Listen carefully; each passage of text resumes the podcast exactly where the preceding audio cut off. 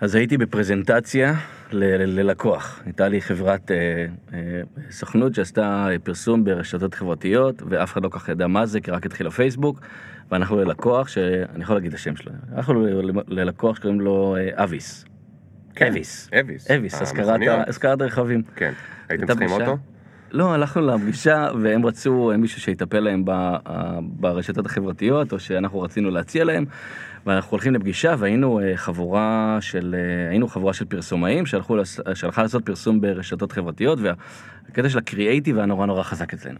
אז אנחנו הולכים, מגיעים לפגישה, והייתה פגישה באיזה חדר צדדי עם המנהל שיווק וה, והמנהלת שיווק שעבדה איתו ביחד, והכנו פרזנטציה נורא נורא קריאיטיבית, ולא הייתה לנו תקשורת יותר מדי טובה ממה שאני זוכר לפחות בפגישה, לא היה איזה vibe כזה מיוחד, ואז אנחנו יושבים והכנו כמה כיוונים, והכיוון האחד שהכנו לקריאיטיב, היה בעצם איך להציג, היה פעם בפייסבוק כזה tabים בתוך פייסבוק, נכון, כמו נכון, לבנות... אה, בפייסבוק page היה tab. ב page היה tabים והיית יכול לבנות כמו עמוד אה, נחיתה כזה כמו אתר. כן. ואז הבאנו קונספט שלם ואנחנו מציגים להם את הכיוון הראשון והשני ואז אני מגיע לכיוון השלישי.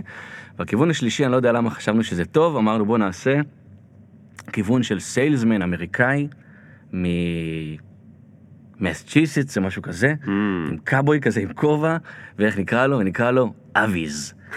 ואני טוב מגיעים לכיוון הזה ואז אני אומר להם ככה אני מרים לכיוון ואז אני מתחיל ואני אומר להם. אה, and I am Avis, and this is Avis, and today אני הולך להראות לכם את כל הטאבים פה שיש לנו בפייסבוק. הם מסתכלים עליי, והם לא מבינים מה אני רוצה מהם. עכשיו אני כבר בתוך אביס, אני אביס, אני בדמות, והם מסתכלים עליי, ואני ברור לי שזה גרוע נורא, אבל אני לא יכול להפיל לא יכול עכשיו, להפסיק, אני לא יכול נכון. להפסיק. ואני במשך איזה עשר דקות כי אתה כביכול חשבת על זה לעומק חודשים. כן, ברור, וגם זה נראה לי מעולה כשחשבנו על זה, אבל רק כשהצגתי את זה בפועל, אני מבין שזה רעיון כל כך גרוע. ואני עשר דקות עושה להם פרזנטציית קריאייטיב ומציג להם את כל עמוד הנחיתה בתוך הפייסבוק, כשאני...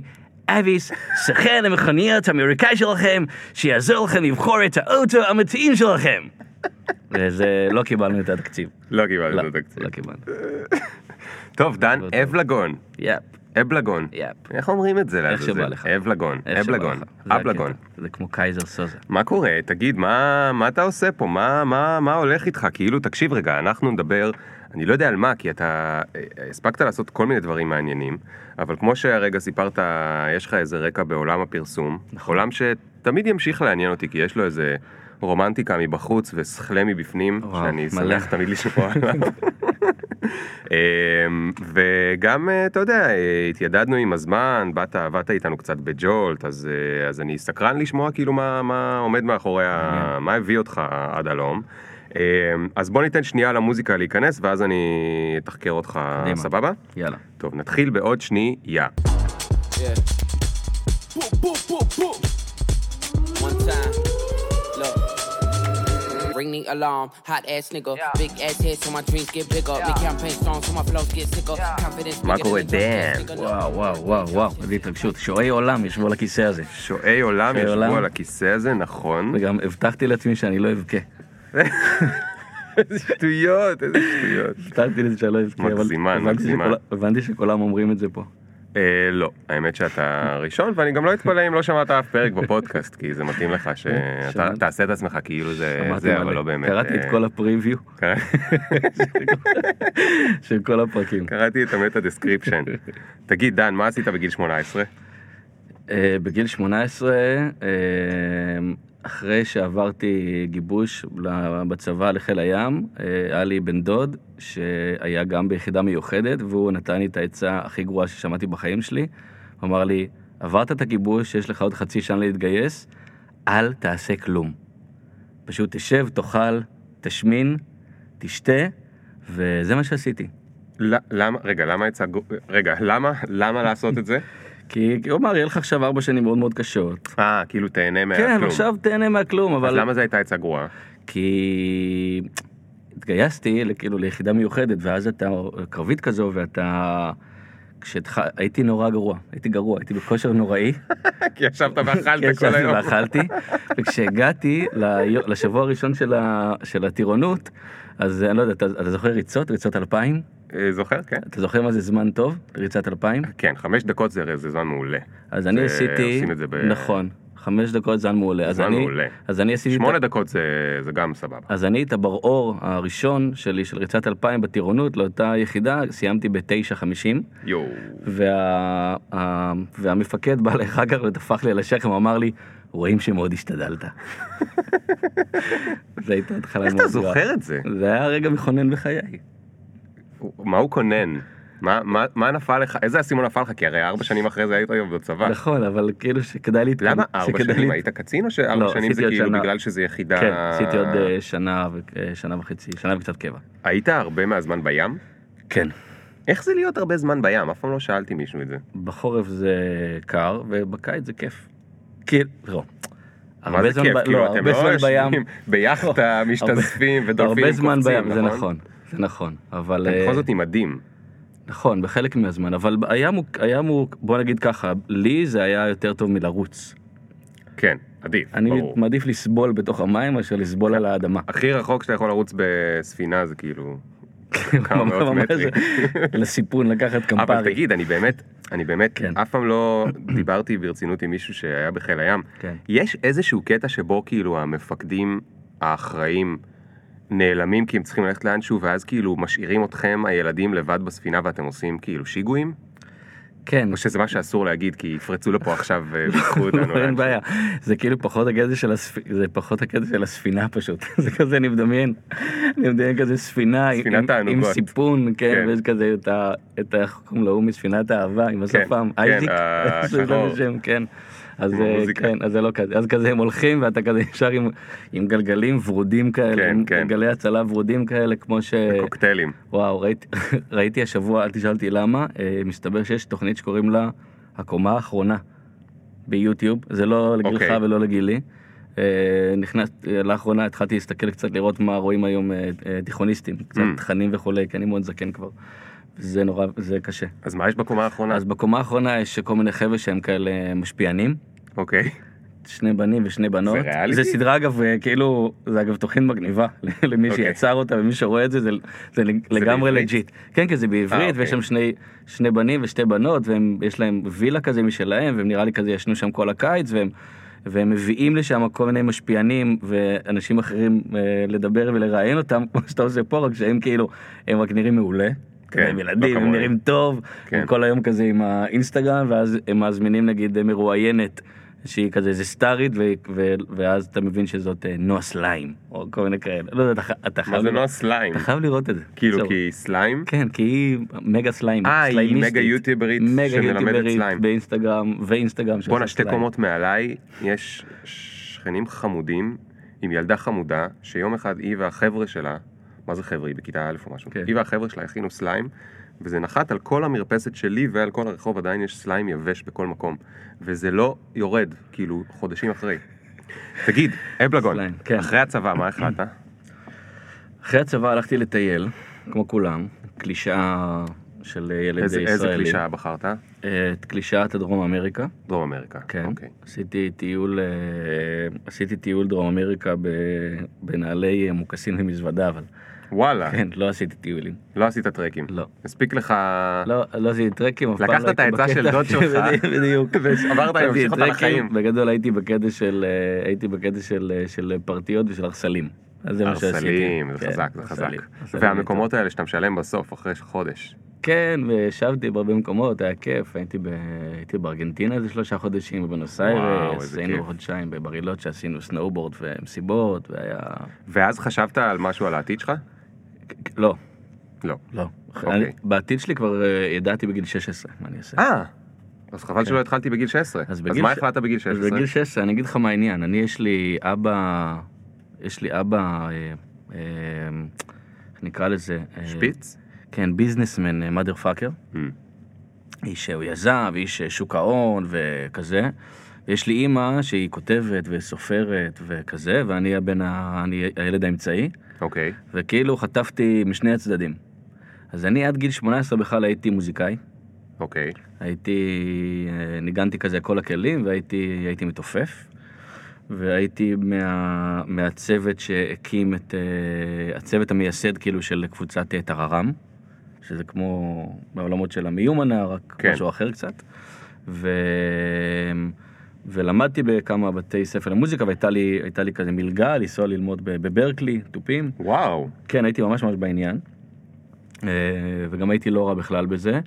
ובגיל אה, 18 הייתי בבית ספר של מושבניקים, וכולם התחילו לעשות אה, כזה גיבושים וגיבושנים לצבא, ונסחפתי. נדפק לך המוח. נסחפתי אחרי כולם פשוט. כן. ואז הפסקתי עם, עם המוזיקה לכמה שנים. אבל בגיל 16, בגלל שהייתי עם ההורים, ואני חצי חצי, גם עם הרבה קריאיטיב וגם הרבה אהבה כזה לאסטרטגיה וביזנס, אה, היה נראה לי הגיוני שפרסום. וואלה. כן, כי פרסום הוא גם, יש בו גם צד מאוד מאוד קריאיטיבי, ויש בו צד מאוד מאוד עסקי. אז אמרתי, אוקיי, נראה לי משתלב טוב, וידעתי שאני הולך להיות פרסומאי. מדהים. כן, אז כל הזמן הזה העברת כשאתה יודע כאילו מה אתה הולך להיות, אבל אתה אומר אין לי מה. לרוץ לזה.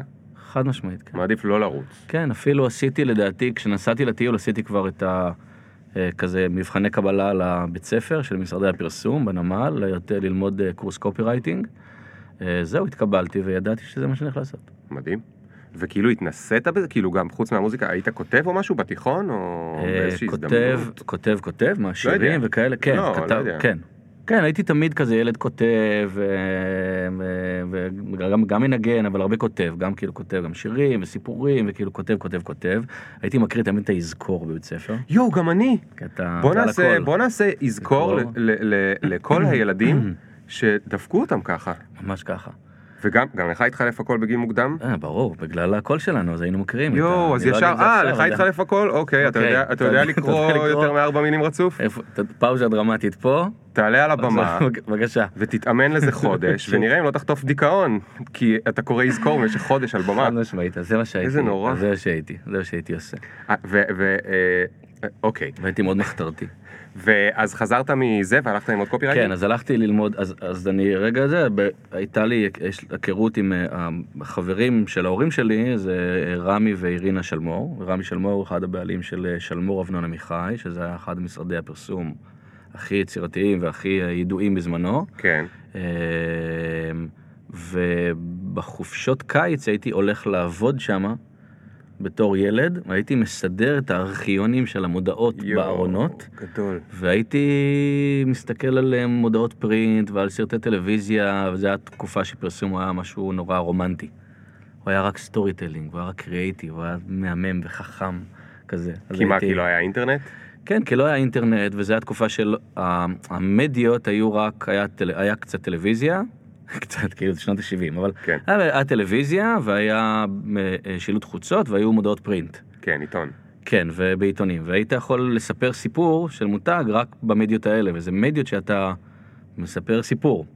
לא היה אינטרנט של אה, מודעה בפייסבוק, אה. תלחץ כאן, 30% הנחה, תשאיר ליד, לא היה את הדבר הזה, אז היית עושה רק דברים שבונים את המותג, ובונים כן. את הסיפור של המותג, וזו הייתה תקופה מאוד רומנטית ומאוד, אה, ומאוד אה, כיפית להתעסק בזה, כי פשוט באמת עשית אסטרטגיה וקריאיטיב, היית מנסה לפצח מה אני צריך להגיד בשם מותג מסוים כדי ללחוץ לך על נקודה מסוימת בראש כדי שתעשה פעולה מסוימת וזה הגניב אותי. זה קצת ממזרי ומטונף אבל זה עדיין אני מאוד מאוד אוהב. והדבר השני זה איך אומרים את זה ואיך עושים את זה בצורה גם הכי מהממת שיכולה להיות או הכי מצחיקה או בצורה שהיא הכי נכונה אה, למותג. כן. אמ, למדת copywriting? למדתי copywriting, כן, עשיתי שנה copywriting, עשיתי את זה במקביל, למדתי, עשיתי תואר ראשון בבינתחומי בהרצליה. בשנה הראשונה למדתי במקביל, עשיתי את הלימודי תעודה של ה copywriting, ומהשנה השנייה אה, כבר התחלתי לעבוד ב full time. זאת אומרת, אז עבדתי full time כ copywriter, אז עשית את התואר בעצם? עשיתי את התואר, כן. עשיתי Mm. במקביל. עשיתי תואר במנהל עסקים ושיווק, זה הזמן להודות אולי לבינתחומי שאפשרו, שמאפשרים לעשות אה, לימודים בצורה שהיא יחסית נעימה אם אתה, אם אתה מסתדר עם זה. אם אתה, אם אתה מסתדר עם זה. וכן, אז עשיתי את התואר הראשון במקביל ועבדתי במשרה מלאה והיה לי מנהל קריאיטיב מדהים שבעצם קיבל אותי לעבודה למרות שהייתי מאוד מאוד צעיר ולמרות אבל תגיד, שלמדתי בפרסום עובדים הרבה שעות, לא? כשאתה, כן. בייחוד כשאתה ג'וניור. 14 שעות אז ביום. 14 שעות איך עשית גם תואר? אני לא מבין. בלילות, היה לי קטע כזה שאמרתי לעצמי, אה, אבא שלי אה, למד ועבד בלילות, או ההפך, אני גם יכול לעשות את זה. איזה דבר זה רול מודל, אה? כן, זה יכול לשבש אותך לפעמים. נכון. כן. אתה גם אבא עכשיו. עכשיו אני לשתיים, גם אבא. שתי בנות אבא חמודות. לשתי בנות מדהימות. אז איזה רול מודל יהיה להם? אה, אני מנסה להיות אבא קלישאתי ומגניב. לא, אבל הם רואות את אבא שלהם עובד אה, 14 שעות אז ובלילה גם לא, לומד? לא, אני משתדל, לא, פספסו את השנים אה, חד האלה. משמעית. חד כי בגיל משמעית. של אבא שלך, נכון. אתה היית לומד ועובד וגם עושה את הילדים בגיל 25. נכון. זה לא כמו אצלנו. כאילו מה עכשיו, אני בן 38. כן. אוי, כפר, אני, לי, אין לי את הכוחות האלה כבר. אם אני מצליח להחזיק אז פרק לא של סיפורה של. שפחה, לא, לא, לא, לא, לא, אוקיי. אנחנו מבלים מלא ביחד. אז יפה, אז כן. אוקיי, היית צעיר. ונמרץ. הייתי צעיר ומאוד מאוד נמרץ. ורגע, והספקת גם, אתה גם טיפוס חברתי, כאילו, גם הספקת חיים חברתיים, או שיש חיים חברתיים בתוך החברה של הפרסום? אה, אז בעיקר החיים החברתיים שלי היו החברים שלי מהעבודה. האמת. כן. בשנים האלה. ותגיד, מה junior junior junior עושה במשרד פרסום? אה, קפה. כאילו, אחד אחרי שעושים את הארכיון. אה, אז אה, התחלתי בתור copywriter, copywriter הכי צעיר, או מהצעירים כזה במשרד שהיו בזמנו.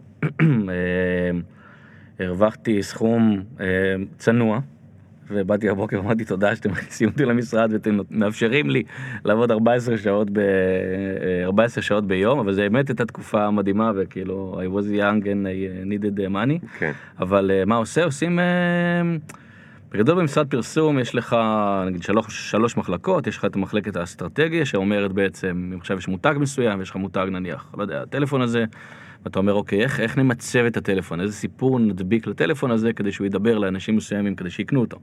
וגם איך נספר את הסיפור שלו, שהוא יהיה שונה מסיפורים של טלפונים אחרים שיש בשוק, אני צריך לבדל אותו.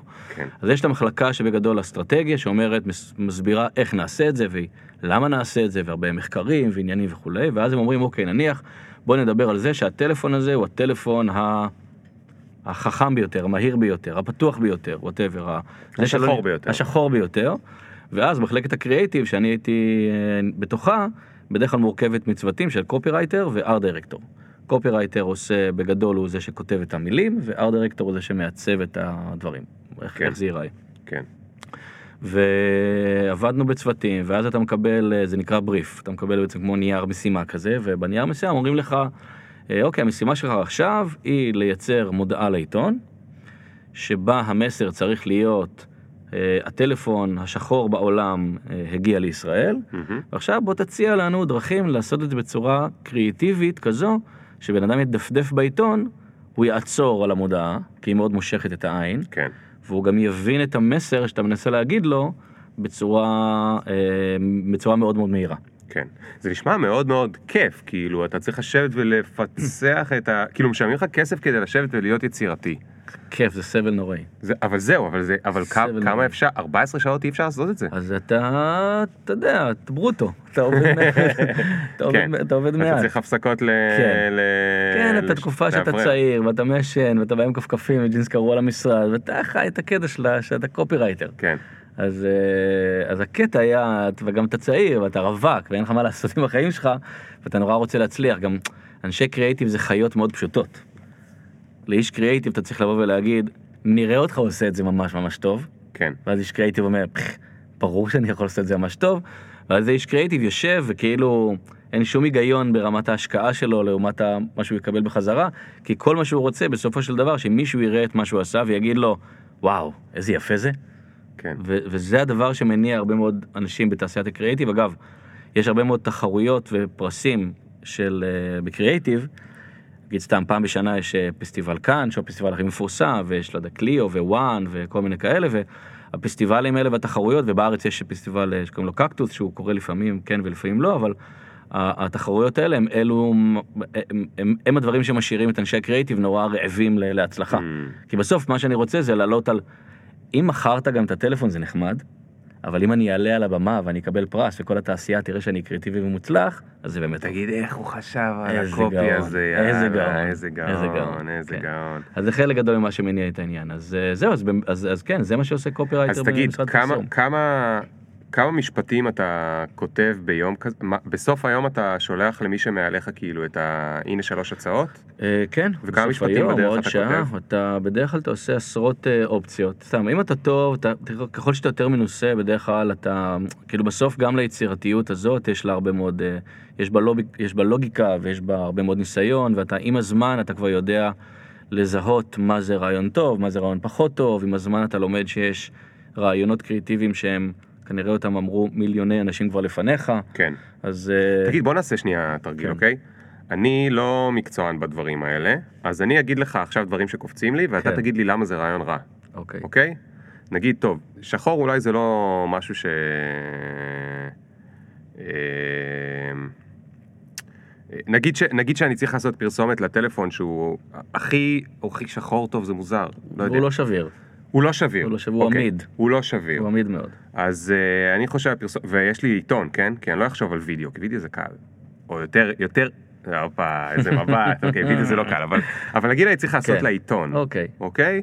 ועכשיו אני מדמיין מישהו עומד עם הטלפון הוא על הזה, ואני מדמיין מישהו עם פטיש חמש קילו, והוא בא להניף את זה על הזה, כן. ו... אה, והוא נראה כמו כזה מהציונים, מהמעפילים או משהו. אוקיי. וזה, ו... ולא יודע מה, הקופי אומר משהו, אפילו אה, סבא שלך, אה, דור שביעי בארץ, לא היה מצליח לשבור אותו. למה זה גרוע? אה, מאיפה להתחיל? לא לא. זהו, להתחיל מכל מקום לא שאתה יכול. אני לא יודע מאיפה להתחיל אפילו. אז תתחיל. לא כל כך מבין. הסבירו לכם פעם למה רעיון הוא גרוע, או שפשוט היו אומרים לך זה שמע, גרוע? ב- לא, איך הייתם ב- משתפרים? איך הייתם מקבלים פידבק ב- שמעליכם? יש- יש- יש ברעיונות, תדע לך שבקורס קופי רייטינג שעשינו, אני חושב, היה אצלך נועה מנלה? אה, כן? נועה מנלה, אה, שהוא באמת אחד מהאנשים היותר נבונים שפגשתי, ספר מדהים. יש לו ספר מדהים, והוא בכלל איש מאוד מאוד חד ומאוד מאוד חכם ומאוד לוגי. לא, ספר מדהים על. יצירתיות, זה מה שאני רוצה. אז, אז הוא נגיד מה- בקורס copywriting שעשינו, אז, אז נועה מנלה העביר אה, קורס של אה, כזה נגיד עשרה מפגשים או שישה או whatever, הוא ממש מלמד שם ומסביר שם, ולדעתי זה אפילו כתוב בספר שלו. אה, כי לא קראתי אותו, קראתי רק את הכריכה מאחורה, אבל אני קראתי, אני אגיד לך. אוקיי, אז יש שם ממש טכניקות. נכון. טכניקה נכון. של אה, השלמה, של אזהרה, של נכון. אה, היפוך, של אה, זה, ו... אז, זאת אומרת, יצירתיות היא משהו שנורא בא מהבטן, באופן כללי, אבל זה שאתה מתחיל להבין קצת את הקוד הגנטי של היצירתיות, אתה מבין שיש כל מיני מקומות ותבניות שאתה, שאתה יודע ללכת אליהם כדי להיעזר. כן. ואז לצורך העניין אתה יכול ללכת באמת על, על, על מקומות של, אה, של אה, לא יודע מה, של, אה, של, של היפוכים, סתם עם הטלפון הוא, הוא, ותסלח לי כי לא עשיתי תרגילים כאלה כבר הרבה זמן, עם הטלפון הוא מאוד עמיד, במקום שהבן אדם, אה, הפטיש יבוא על הטלפון, אולי הטלפון יבוא על הפטיש. Mm, אה, אוקיי. אוקיי. או יכול להיות עכשיו שאני אשים, לא יודע מה, אה, פיל גדול שעומד אה, על ערימה של טלפונים ואני מסביר, ואני ממחיש עם זה שגם שהפיל המאוד מאוד מאוד כבד שהוא עומד עליו הוא לא נשבר, ואז אתה כן. תראה תמונה של פיל עומד על ערימה של טלפונים, תמונה מוזרה, אז תגיד אוקיי רגע מה קורה פה, כן, ואני אכתוב לא משנה מה תשים עליו הוא לא יישבר. כן. לעומת המודעה שלך עם הפטיש, היא בגדול היא גם כן יכולה לעבוד טוב, בעיתונים מסוימים. אה, אתה מניף פטיש, אני לא יודע, יכול להיות שהבן אדם יניף את הפטיש וישבור את הטלפון. בעצם, מה אתה אומר? כן, האמת, שאני... אז קודם כל, זה, זה הזמן לעשות פלאגין שבחיים אני לא עושה, אבל פתאום נזכרתי, יש לי קורס יצירתיות של אה, כזה חינמי באתר שלי, אז אה, אם בא לכם לשחק עם זה, אלפי אנשים כבר בום. לקחו אותו, באמת. בום. זה פשוט כמה אימיילים ויש בו כל מיני שיעורים. אה, מגניב. שחלקם, כן, שזה מגניב. קרה אה, גם אחרי שקראתי את הספר של אה, נועם ועשיתי כל מיני אה, זה, אבל אז העברתי על זה איזושהי סדנה. והפכתי את הסדנה לקורס. ואחד הדברים הכי כיפים שדיברו שם זה העניין של הרימיקס.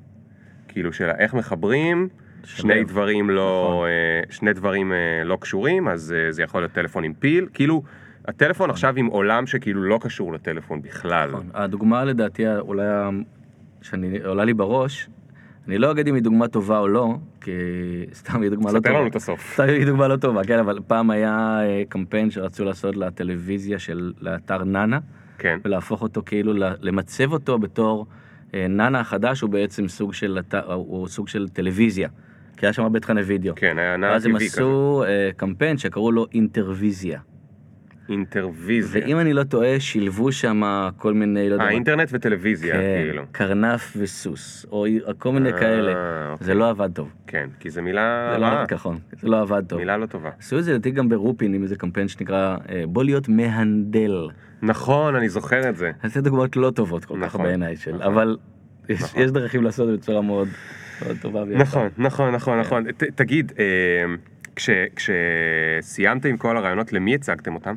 להוא מהאסטרטגיה? למנהל, לא, למנהל הקריאיטיב. לכל, אז יש שלוש מחלקות, יש אסטרטגיה, יש את הקריאייטיב אה, ויש את המחלקה של הניהול לקוח. זאת אומרת, יש את הבן אדם שהוא, נניח אתה הלקוח, אז יש בן אדם שהוא איתך בקשר כל הזמן, כן. והוא זה שמנהל אותך ו- ויושב איתך קצת על תוכנית העבודה שלך והקשר היומיומי. יש לו סבלנות לחפירות שלך. זה people's persons כאלה, זה ה... זה מור העיניים אשתי, היא כאילו את הסמנכ"לית הלקוחות האולטימטיבית, זה אנשים שיש להם, הם מעולים עם אנשים, אני לא אוהב אנשים באופן כללי. אולי זה לא יצא טוב. לא, דווקא לא, יצא מעולה. אני- לא משנה, זה מורכב אצלי. בהשוואה לאשתי. בהשוואה לאשתי. היא כאילו, יש אנשים שלא יודע כמוה, היא כאילו היא קוראת אנשים בצורה פנומנלית. היא מבינה אותם, היא יודעת מה המניע, היא יודעת איך, לס... איך לעשות, היא כאילו, נגיד אם היא הייתה במשחקי הכס, היא הייתה, היא הייתה, היא הייתה על הכיסא כבר. בעונה ש- עושה דרקריס בעונה לדרקריס. השנייה, בדיוק. אז uh, יש כאלה שממש טובים בזה, אני, אני בסדר, אני למדתי להיות בזה יותר טוב עם הזמן. Uh, אני בסוף, אני איש, איש קריאיטיב במהות שלי, אז אני גם אגו מניאק, ואם עכשיו תגיד לי משהו לא זה, אני אעלב, אני אתעצבן. אז זה ואני- בדיוק מה שבאתי לשאול, כאילו מי הולך להעליב אותך בסוף היום? אז מי שמעליב אותך, ב, ב, זה אנשי, זה המנהלי קריאיטיב. אוקיי, שהם העליבו אותם עד היום, חד משמעית. ואז הם התקדמו כדי שהם יוכלו להעליב אחרים. חד משמעית. זה קצת הזכיר את הצבא. כן, עכשיו זה הכל בקטע מגניב, כי זה בסוף זה קריאיטיב, יש את כן. הצ'חטות, יש את ה- שמדברים, ויש את זה, אז הכל באווירה נורא נעימה, ו... סתם, עכשיו יש לך נגיד מנהל הקריאיטיב שלי, איש מאוד מוכשר, שזכה בפרסים, והוא היה כתב בחמישייה הקאמרית, אז זה די. אנשים שאתה מאוד מעריך אותם. מי זה? אה, ניר לבני אה, קוראים לו, אה, שהוא חבר טוב וזה, והוא הוא ואשתו גם הכירו ביני ובין אשתי, אז בכלל יש להם. איזה, אבל... אה, אז זה באמת, אז אתה הולך למנהל קריאיטיב שלך, שהוא יכול להיות איש מדהים או לא, אבל הוא זה ששופט את הרעיונות ואומר זה טוב וזה לא טוב וזה טוב ולא טוב, ועם זה בדרך כלל הולכים למנהל קריאיטיב הראשי, והוא עושה לו מה שהוא עשה לנו, אומר זה טוב וזה לא טוב וזה זה, וכל אחד בדרך נותן קצת את הטאץ' שלו, ומסדר קצת את הקמפיין עד שזה מגיע ללקוח. וכמה זה נפוץ שיגידו לך, הכל גרוע, לך חזרה לחדר? אה, מאוד. אה, זאת אומרת, הרבה פעמים, אתה תבוא עם שלוש אופציות ויגידו לך מאוד, שלושתן גרועות, לך חזרה. בטח, בטח. ואז זה בעצם כל הזמן יש שם את העניין של האגו.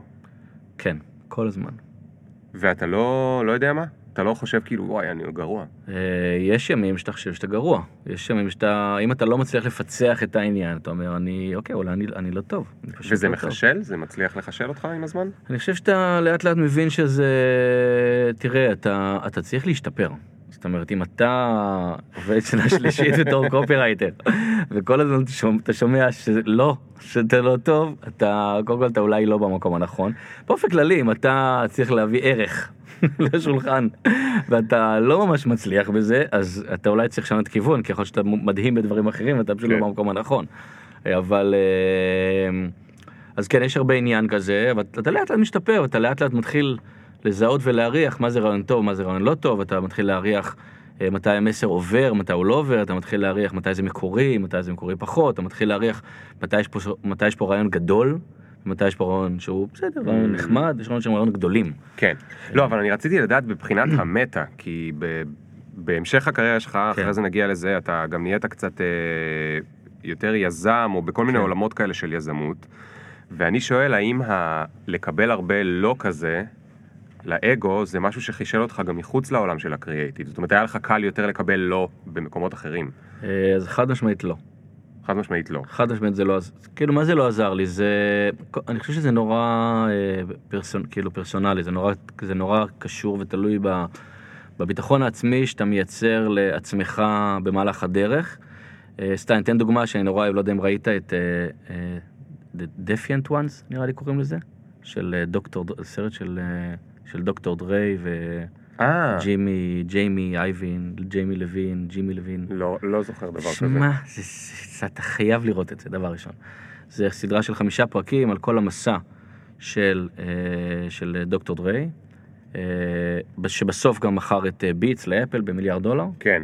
זה מתחיל לסוף משם, אבל זה מספר את כל הסיפור שלו אחורה, ויותר מעניין, מספר את הסיפור של מי שהיה שותף שלו, שהוא הבן אדם behind the scenes, שזה בן אדם שבנה את שלושת הלייבלים הכי גדולים בעולם המוזיקה, ובאמת בן אדם שהמציא את תעשיית המוזיקה בערך שלוש פעמים. לא משנה, סיפור בעיקר עליו, אבל מה שמעניין שיש שם חלק שדוקטור דריי עוזב את הלייבל הזה שלו ומוציא דיסק אה, אה, אלבום עצמאי. אחרי שהוא נמצא בפסגת האולימפוס, נכון, נכון. והאלבום הזה נכשל בצורה... הוא היה שם עם כל החבר'ה, וכל החבר'ה הצליחו ביחד. ואז בדיוק, הוא ואז הוא יצא לבד. והם עזבו אחרי שירו בטופק או במישהו כן, מהחבר'ה כן. האלה, הם עזבו כי זה היה להם too much והוא, והוא אה, יוצא לאיזושהי דרך עצמאית והוא מוציא אלבום, והאלבום נכשל כישלון מסחרי נוראי. ויש שם סצנה שהוא הולך ברחוב והוא אומר שמה שהיה, הכי מה שהיה לו הכי קשה שם זה בעצם לחשוב, הוא אמר זה בפעם הראשונה יש לי רעיון, אני מוציא אותו לעולם והוא גרוע. הם הוציאו אותו לבד כאילו. אני לא קודם הוא היה עם החבר'ה, יכול כאילו. להיות, יכול להיות. אני חושב שזה בסוף היה, הוא התכוון למקום, האמנתי נורא שזה טוב, הוצאתי את זה אה, החוצה, אוקיי. והעולם אמר לי שזה גרוע. יכול להיות שאיבדתי את זה? יכול להיות אוקיי. שאין לי כבר את הריח למה טוב ומה לא? ואני חושב שהדבר הזה הוא... הוא, הוא יכול לייצר לך אצלך ביטחון. אם אתה בן אדם שבסך הכל מביא רעיונות טובים, ואתה כל הזמן, כולנו אני מניח, או רובנו צריכים לקבל אישורים מהסביבה, בטח ביזמות, שהרבה מאוד, הרבה מעט, מעט מאוד אנשים יודעים לראות את מה שלך יש בראש ולהגיד, אה, אני מסתכל קדימה ואני יודע, אני יודע לראות למה אתה חושב שזה טוב, בעוד שיש המון אנשים שהסתכלו והם אומרים שזה לא טוב, לא כי הם חושבים שזה לא טוב, כי הם עדיין לא פשוט מצליחים לראות את מה שאתה רואה כבר לפני כן. כולם. שגם על זה אגב ראיתי איזה תוכנית אה, מדהימה בנטפליקס, אבל אה, שמסבירה מה זה יצירתיות ולמה זה קורה, אבל לא משנה. בקיצור, ואז האם, האם לשמוע הרבה מאוד לא מחשל אותך לאחר כך? אה, זה מאוד מאוד תלוי בפרסונה שלך. אני חושב שלי זה לקח אה, הרבה זמן. אה, היום אני קצת יותר בטוח ברעיונות שלי, אבל, אבל לא תמיד. אתה חושב שדוקטור דרה מתישהו הגיע למצב שבו גם אם יצא לו תקליט גרוע הוא...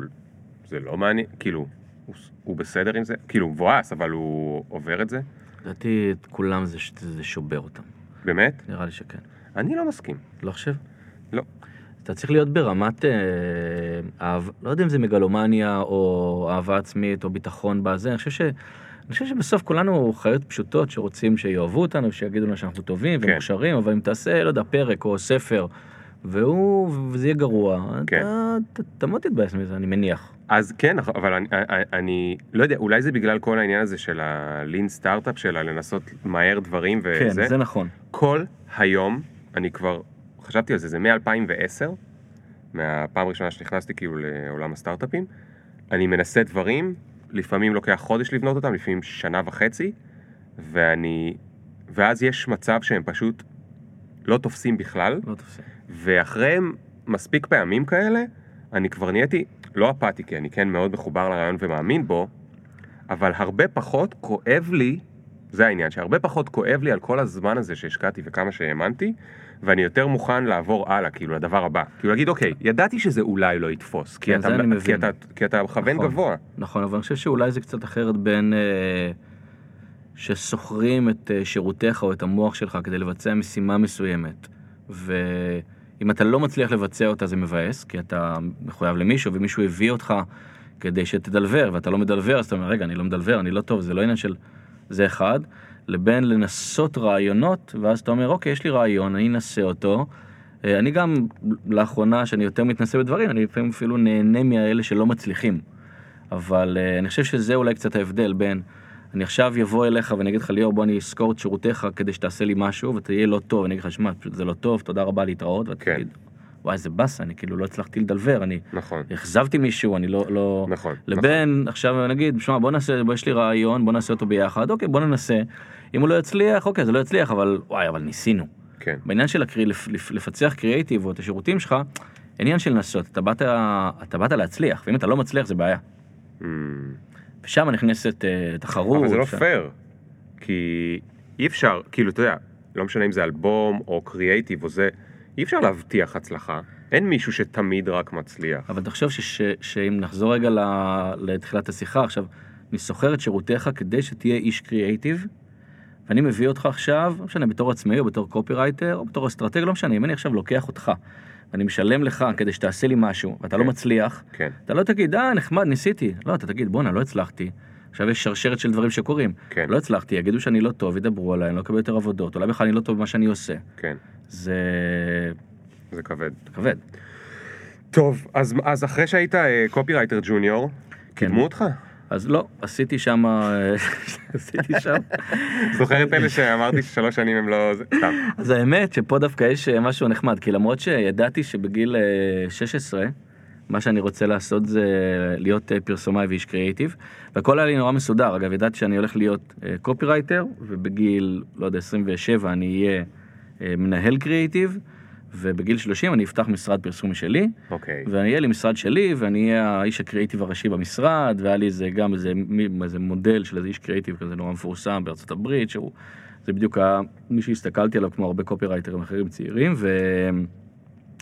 ואז קרה משהו שכי סיימתי את התואר, ובגיל 27, ופתאום אה, הבנתי שאני לא רוצה לעשות זה יותר. יואו. נשבר החלום מגיל 16. נשבר החלום, אמרתי, רגע, אבל מה זאת אומרת, אני, אני אמור להיות עכשיו מנהל קריאיטיב, אמור להיות משרד פרסום, אני, אני יודע לאן הדבר הזה הולך. וזהו, והבנתי שאני לא רוצה לעשות את זה בעצם. ו... ונכנסתי למין אה, תקופת אקספלורציה מאוד, אה, מאוד מעניינת. ו... What did you explore, דורה? אז uh, I explored, uh, האמת שדי uh, by accident, uh, החלטתי שאני עוזב את העבודה. אני פשוט עוזב ואני מחפש משהו uh, חדש. ובאמת עזבתי את המשרד פרסום ובצורה באמת מאוד מקרית עוד פגשתי... היית רווק? Uh, הייתי רווק, זה היה אחרי שנפרדתי גם מחברה כזה תקופה ארוכה, והייתי רווק והשקעתי עצמי נורא בעבודה וכו' וכו' וכו', ופגשתי במקרה חברה ב- בשדרות נורדו, שאמרה לי, היי, לאן אתה הולך? אמרתי, אני הולך לאיזה משהו, ואמרה לי, תשמע, אתה עדיין במשרד פרסום? אני אומר לה, אה, בדיוק עזבתי. אמרה, אה, איזה קטע, כי אני עובדת בקופרמן, שזה חברת אה, פיתוח תכנים, שעבדה אז צמוד מאוד עם קשת, והיא אמרה, אה, מרימים אצלנו פורמט ריאליטי חדש, ומחפשים צוות קריאייטיב שיעזור לבנות את הפורמט ריאליטי הזה. והאמת שבפורמט ריאליטי הזה יש שם משהו שקשור בסירות וים וכולי, אולי זה יכול להתאים לך. יואו. אמרתי לה, מגניב, ובאתי לקשת לראיון, ונורא התרגשתי, כי בתור גם אה, אנשי קריאיטיב של פרסום, אתה הרבה פעמים מסתכל על, ה, על הטלוויזיה בתור משהו אה, כן. אה, נעלה, ו, או גם קשת זה מספר אחת אה, בארץ. קשת בסוף, זה בדיוק, גם אותה תקופה בכלל, אתה יודע, זה, וגם באופן כללי, זה ארגון אה, מדהים שאני אחר כך הכרתי יותר טוב לעומק. אה, באמת באתי לשם, וגם שם האמת, היה לי מנהל קריאייטיב, שאמר לי בגדול אותה שיחה כמו שהיה לי עם המנהל קריאייטיב בפרסום, אמר לי, תשמע, אתה צעיר, אין לך ניסיון, אבל אה, יש לי תחושה טובה, ותן לי לראות אם אני מצליח לצוות פה מישהו עם קצת יותר ניסיון, ואז אתה תוכל להצטרף אליו, ו... והוא קיבל אותי לעבודה. אתה לא מספר לנו מה תוכנית הריאליטי? אז התוכנית הייתה, אני לא יודע אם, אה, אני לא יודע אם מותר, אה, כי אוקיי. ביטלו אותה. אה, אוקיי. אה, אז ספר כאילו את אה, הרעיון. משהו עם סירות, שיוצאים, זה משהו שמשלב קצת בין, בין, בין אה, הישרדות לבין האח הגדול, אה, כאילו מלא אנשים במקום מסוים, גם צריכים לעשות, אבל יש גם אלמנט של תחרות, משהו מאוד... אוקיי. ואני האמת שבאתי כל יום לקשת, הרגשתי, משל, פתאום שילמו לי יותר כן. טוב, לא בפרסום. כן. זוכר שהתקשרתי ל... לא זוכר מי זה היה, ואמרתי, וואו, תשמע, וזה החשבוני שאני הולך להוציא, וזה היה מדהים, וכאילו, נורא התרגשתי בזה. ו- ברמת החייל, התחלת ללכת למסעדות? וזה היה ברמת החייל, ובקשת כל בוקר, והייתי בעננים. כן. ועשינו עכשיו שם... תגיד רגע, מה, מה, מה, כי, כי עכשיו כולם נצמדים ל- כן. לרמקול, לא והם. רוצים לדעת, כי הם יודעים שיש ריאליטי, הם לאו דווקא רואים ריאליטי, אבל כן. הם יודעים שיש ריאליטי, והם רוצים שתסביר לנו מה עושה הצוות קריאייטיב בפיתוח ריאליטי, מה זה הפיתוח, למה תמיד קוראים לזה פיתוח תוכן? זה לא כאילו, אוקיי, יש בית, נשים בו אנשים, נראה איך הם מסתדרים ונעשה כמה אוקיי, אז בוא, עונות. אז בוא אני אדגים. מה יש לפתח? אוקיי, אז אה, אה, טוב, מצחיק שאמרת את הדוגמה הזאת, כי אני, מגיע לזה, אני רק אה, אשלים את העניין. באתי לעשות את זה, עבדנו חודשיים שלושה, ובבוקר כינסו אותנו ואמרו, אל תבואו מחר לעבודה, אה, בוטל. אוקיי, ואחר כך זה קרה לי עם עוד שני פרויקטים. ככה זה עובד בטלוויזיה, כולם חשבוניות, אין אף אחד עובד אה, זה, זה הכל כמו קרדיון, מביאים צוותים, מפרקים, מביאים, אה, מפרקים. כולם פרילנסרים. כן, ו- ויש אה, עוגן, צוות עוגן שעובד ממש בחברת ההפקה או באיפה שזה, ואז מוסיפים פרילנסרים ומורידים, וככה זה שלוש פעמים, וזה היה נורא נורא לא יציב, ונורא לא אהבתי גם את הדבר הזה, ואז באמת באו אליי אה, ואמרו לי, תשמע, יש לנו פרויקט חדש, אה, ואנחנו צריכים איש קריאיטיב. ואמרתי, אוקיי, מה הפרויקט? מה אני צריך לעשות? אמרתי, תשמע, אנחנו לא רוצים להגיד לך מה זה הריאליטי הזה. אה, כדי לא להנדס לך את הראש, אבל תדמיין, המשימה שלך זה, תדמיין 20 אנשים בתוך בית אחד, אתה צריך לייצר משימות שיגרמו להם לאינטריגות בין האנשים. אני לא מאמין, אתה קשור לדבר הזה? תקשיב, ואז. אמרתי, אוקיי, The things I didn't כן. know about Dan. אמרתי, זה נורא מוזר, אבל טוב, אני איש קריאיטיב, אני איך לחשוב. ולא הצלחתי להביא שום רעיון, כי לא הבנתי מה אני אמור לעשות. ועכשיו, אני גם, אתה יודע, בכל התקופה אני מאוד פרסומאי, אני רגיל שיש בריף, תגיד לי מסר, אני אגיד לך איך אומרים את זה מגניב. כן. או מעניין, או whatever. לא יודע, 20 אנשים בבית, ואני לא יודע מה אני... מה, מה זאת אומרת? מה, מה לעשות? לא הבנתי. פשוט לא הבנתי. ואחרי שלושה ימים חזרתי, ו... אה, אליהם, אמרתי, תקשיבו, אני לא... אני, אני, אני לא מבין, מה לעשות? אמרו לי, טוב, אתה יודע מה? אה, תראה, תראה קצת ביוטיוב, קוראים לזה ביג בראדר, תשים ביוטיוב כמה דברים ותראה. אני נכנס ביוטיוב, אני... שאתה חושב שאתה רואה אח הגדול, out of context, ביוטיוב, קטעים של ארבע דקות. אז חושב שפתחתי וראיתי 20 אנשים קופצים בלייקרה סגולה. ואז עוד קטע, אתה רואה, אתה יודע, 15 אנשים, אה, בק, בק, בק, בק, בק, כאילו כל אחד חיה אחרת.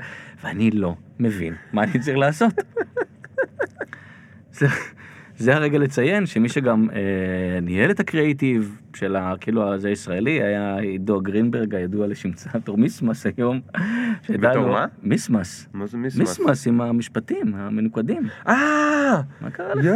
מה זה? זה אחי משכבר הימים, באמת ששם הכרנו. עוד לפני, אוקיי. לפני, גם שם הוא ידע לדבר.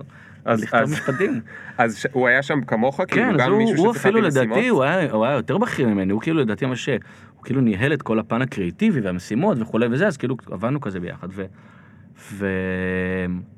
ואחרי שלושה ימים באתי למפיק של התוכנית, אמרתי לו, תשמע, אה, אולי הצלחתי להביא משימה אחת או שתיים שהשתמשו בה. והוא אמרתי לו, תשמע, אני, בוא, אני, אפרופו שיחתנו קודם, אני איש קריאיטיב טוב, אני לא מבין מה אתם רוצים ממני, תעשה לי טובה, תעביר אותי לפרויקט אחר, זה פשוט לא מתאים לי, אני לא מבין מה אני אמור לעשות, ואני חייב להגיד לך, on a personal note, אני לא מבין מה אתם עושים. זה לא הולך להצליח הדבר הזה. ו... ו... ואני הבן אדם שבא להפקה של האח הגדול בעצם, ואמר להם אה, לא לעשות את זה, כי זה כן. לא הולך להצליח. כן, מזל שהם לא הקשיבו לך, כן. כלומר, אני לא יודע אם מזל או לא, תלוי את מי אתה שואל. לא, לא, מזל שלא, זה בכלל לא היה אופציה להקשיב לי, אבל כן. needless to say שזה היה אה, השיעור הראשון שלי, ואולי החשוב ביותר, זה רגע מכונן שני, אחרי שעשיתי בראש של תשע וחצי דקות, זה היה רגע מכונן שני בחיי, שאמר לי, בעצם הבנתי, שמאוד קשור לעולם שאני חי בו היום, של הסטארט-אפים והיזמות, של פשוט, אתה לא יודע כלום. כן. אתה לא מבין באמת. היכולת שלך להעריך רעיונות של אחרים היא גרועה. היא גרועה.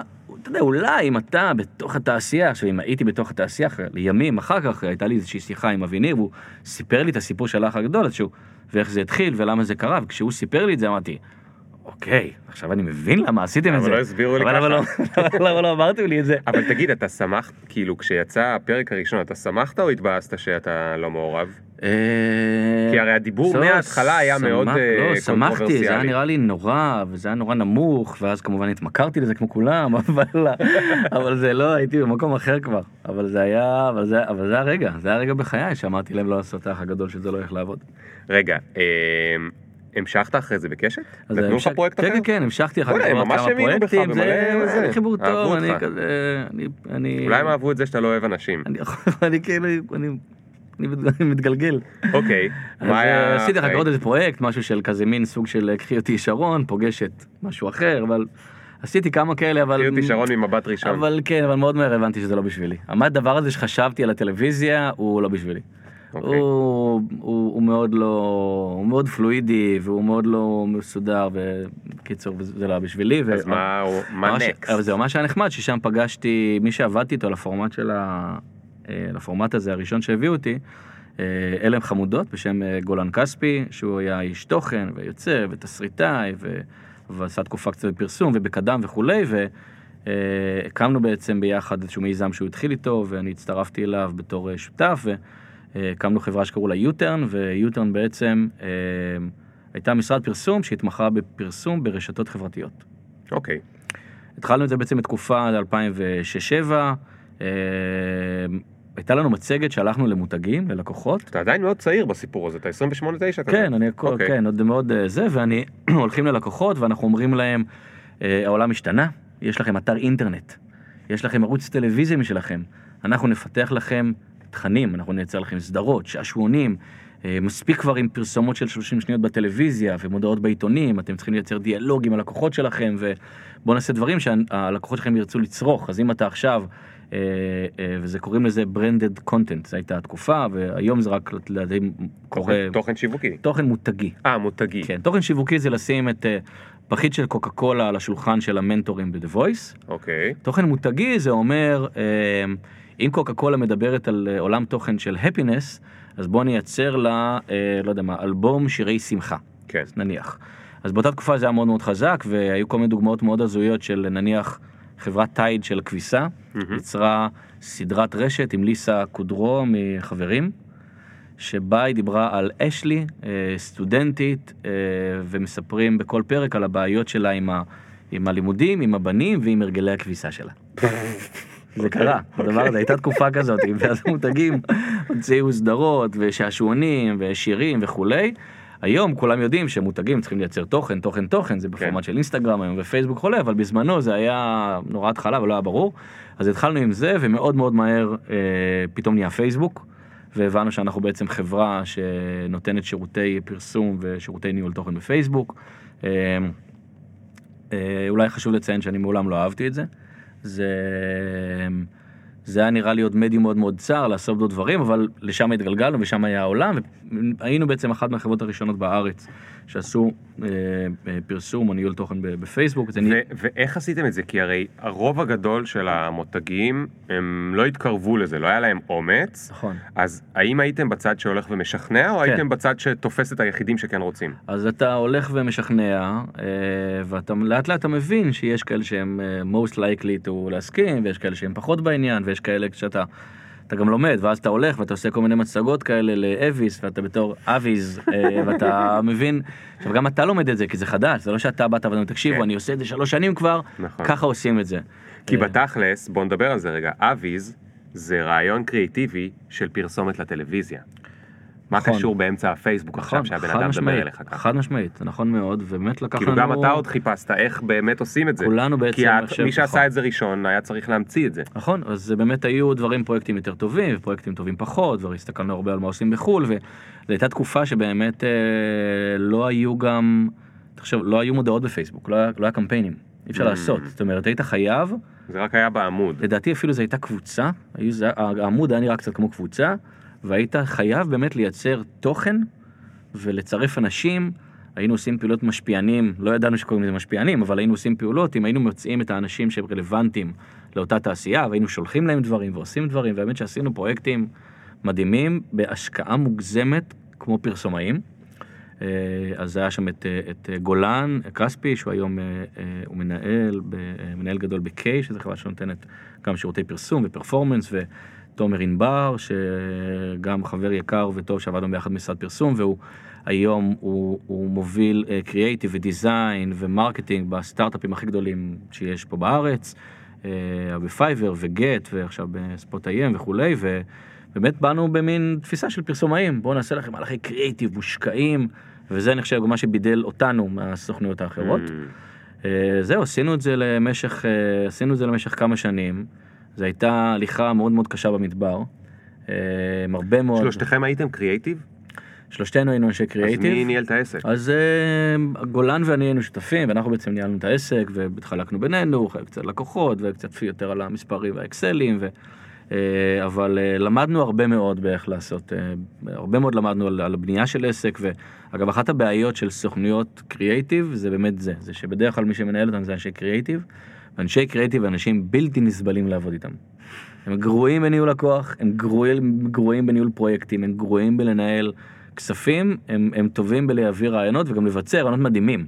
אבל אתה חייב איתך, לא יודע אם ראית מדמן, אבל אתה חייב את ה-mother fucker על כן. הלקוחות, את ה-mother fucker על הכספים, אה, אתה לא יכול להיות רק אנשי קריאיטיב.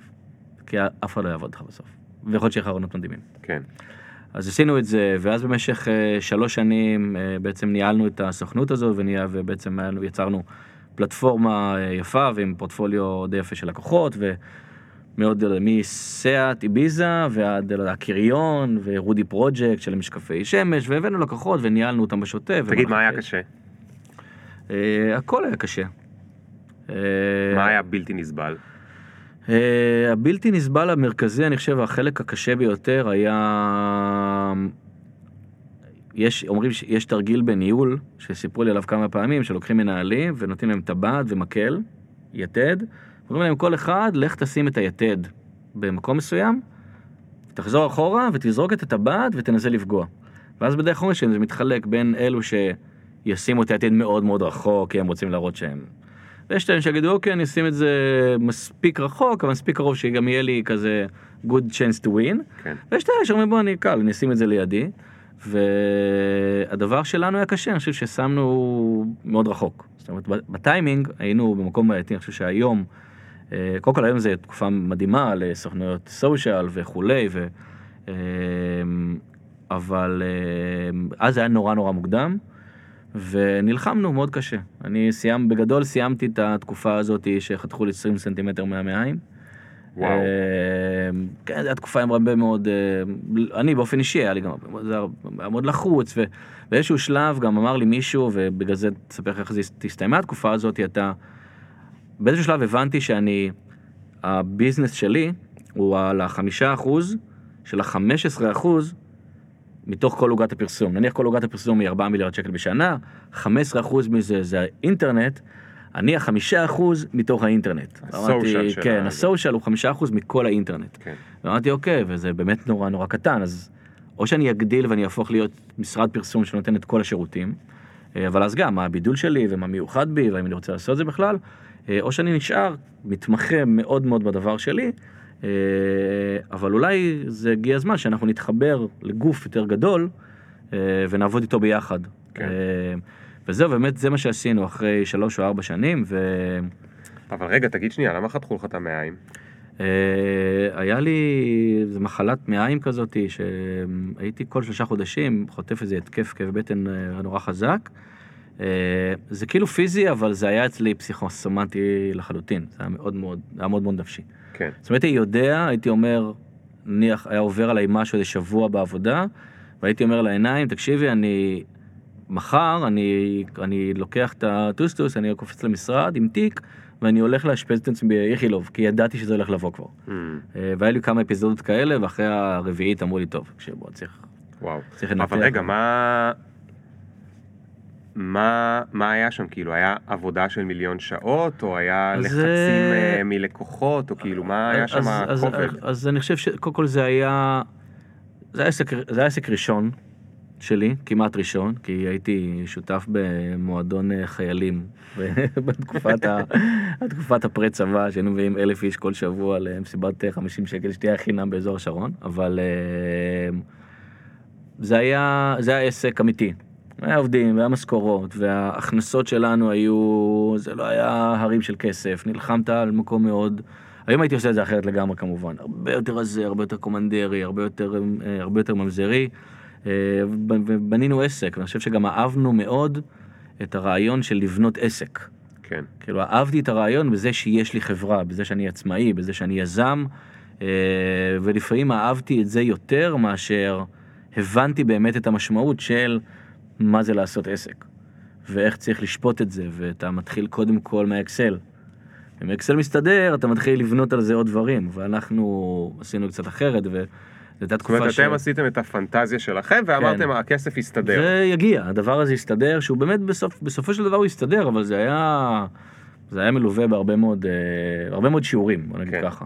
אז אני חושב שזה גם היה עסק ראשון, וזה גם היה אה, על שוק יחסית קטן, ומאוד מאוד בתחילת דרכו. אז זה, אפרופו שיחתנו קודם, זה היה לשמוע המון לא, המון לא, אה, והקנים לא היו פרויקטים ענקיים. ואנחנו באופי שלנו היינו מתאבדים, כי אני רגיל במשרד פרסום לעבוד 14 שעות, ואני רגיל לשבת ב-10 בלילה ולהזמין פיצה ויפנית ואסייתי כן. וג'ירף, כי זה מה שעושים. ויש כי- לך גם רול מודל כזה מהבית. וכן, ואתה רגיל ש- ועובדים קשה, זה כי ככה מצליחים. ו... וזה מה שעשינו, ובאיזשהו שלב זה, עליי זה התחיל קצת, אה, עליי זה התחיל קצת להשפיע. כן. תגיד, מה- אז מה היום היית עושה מאוד מאוד שונה? דבר אחד למשל, חוץ מלהתחיל אה, מהאקסל.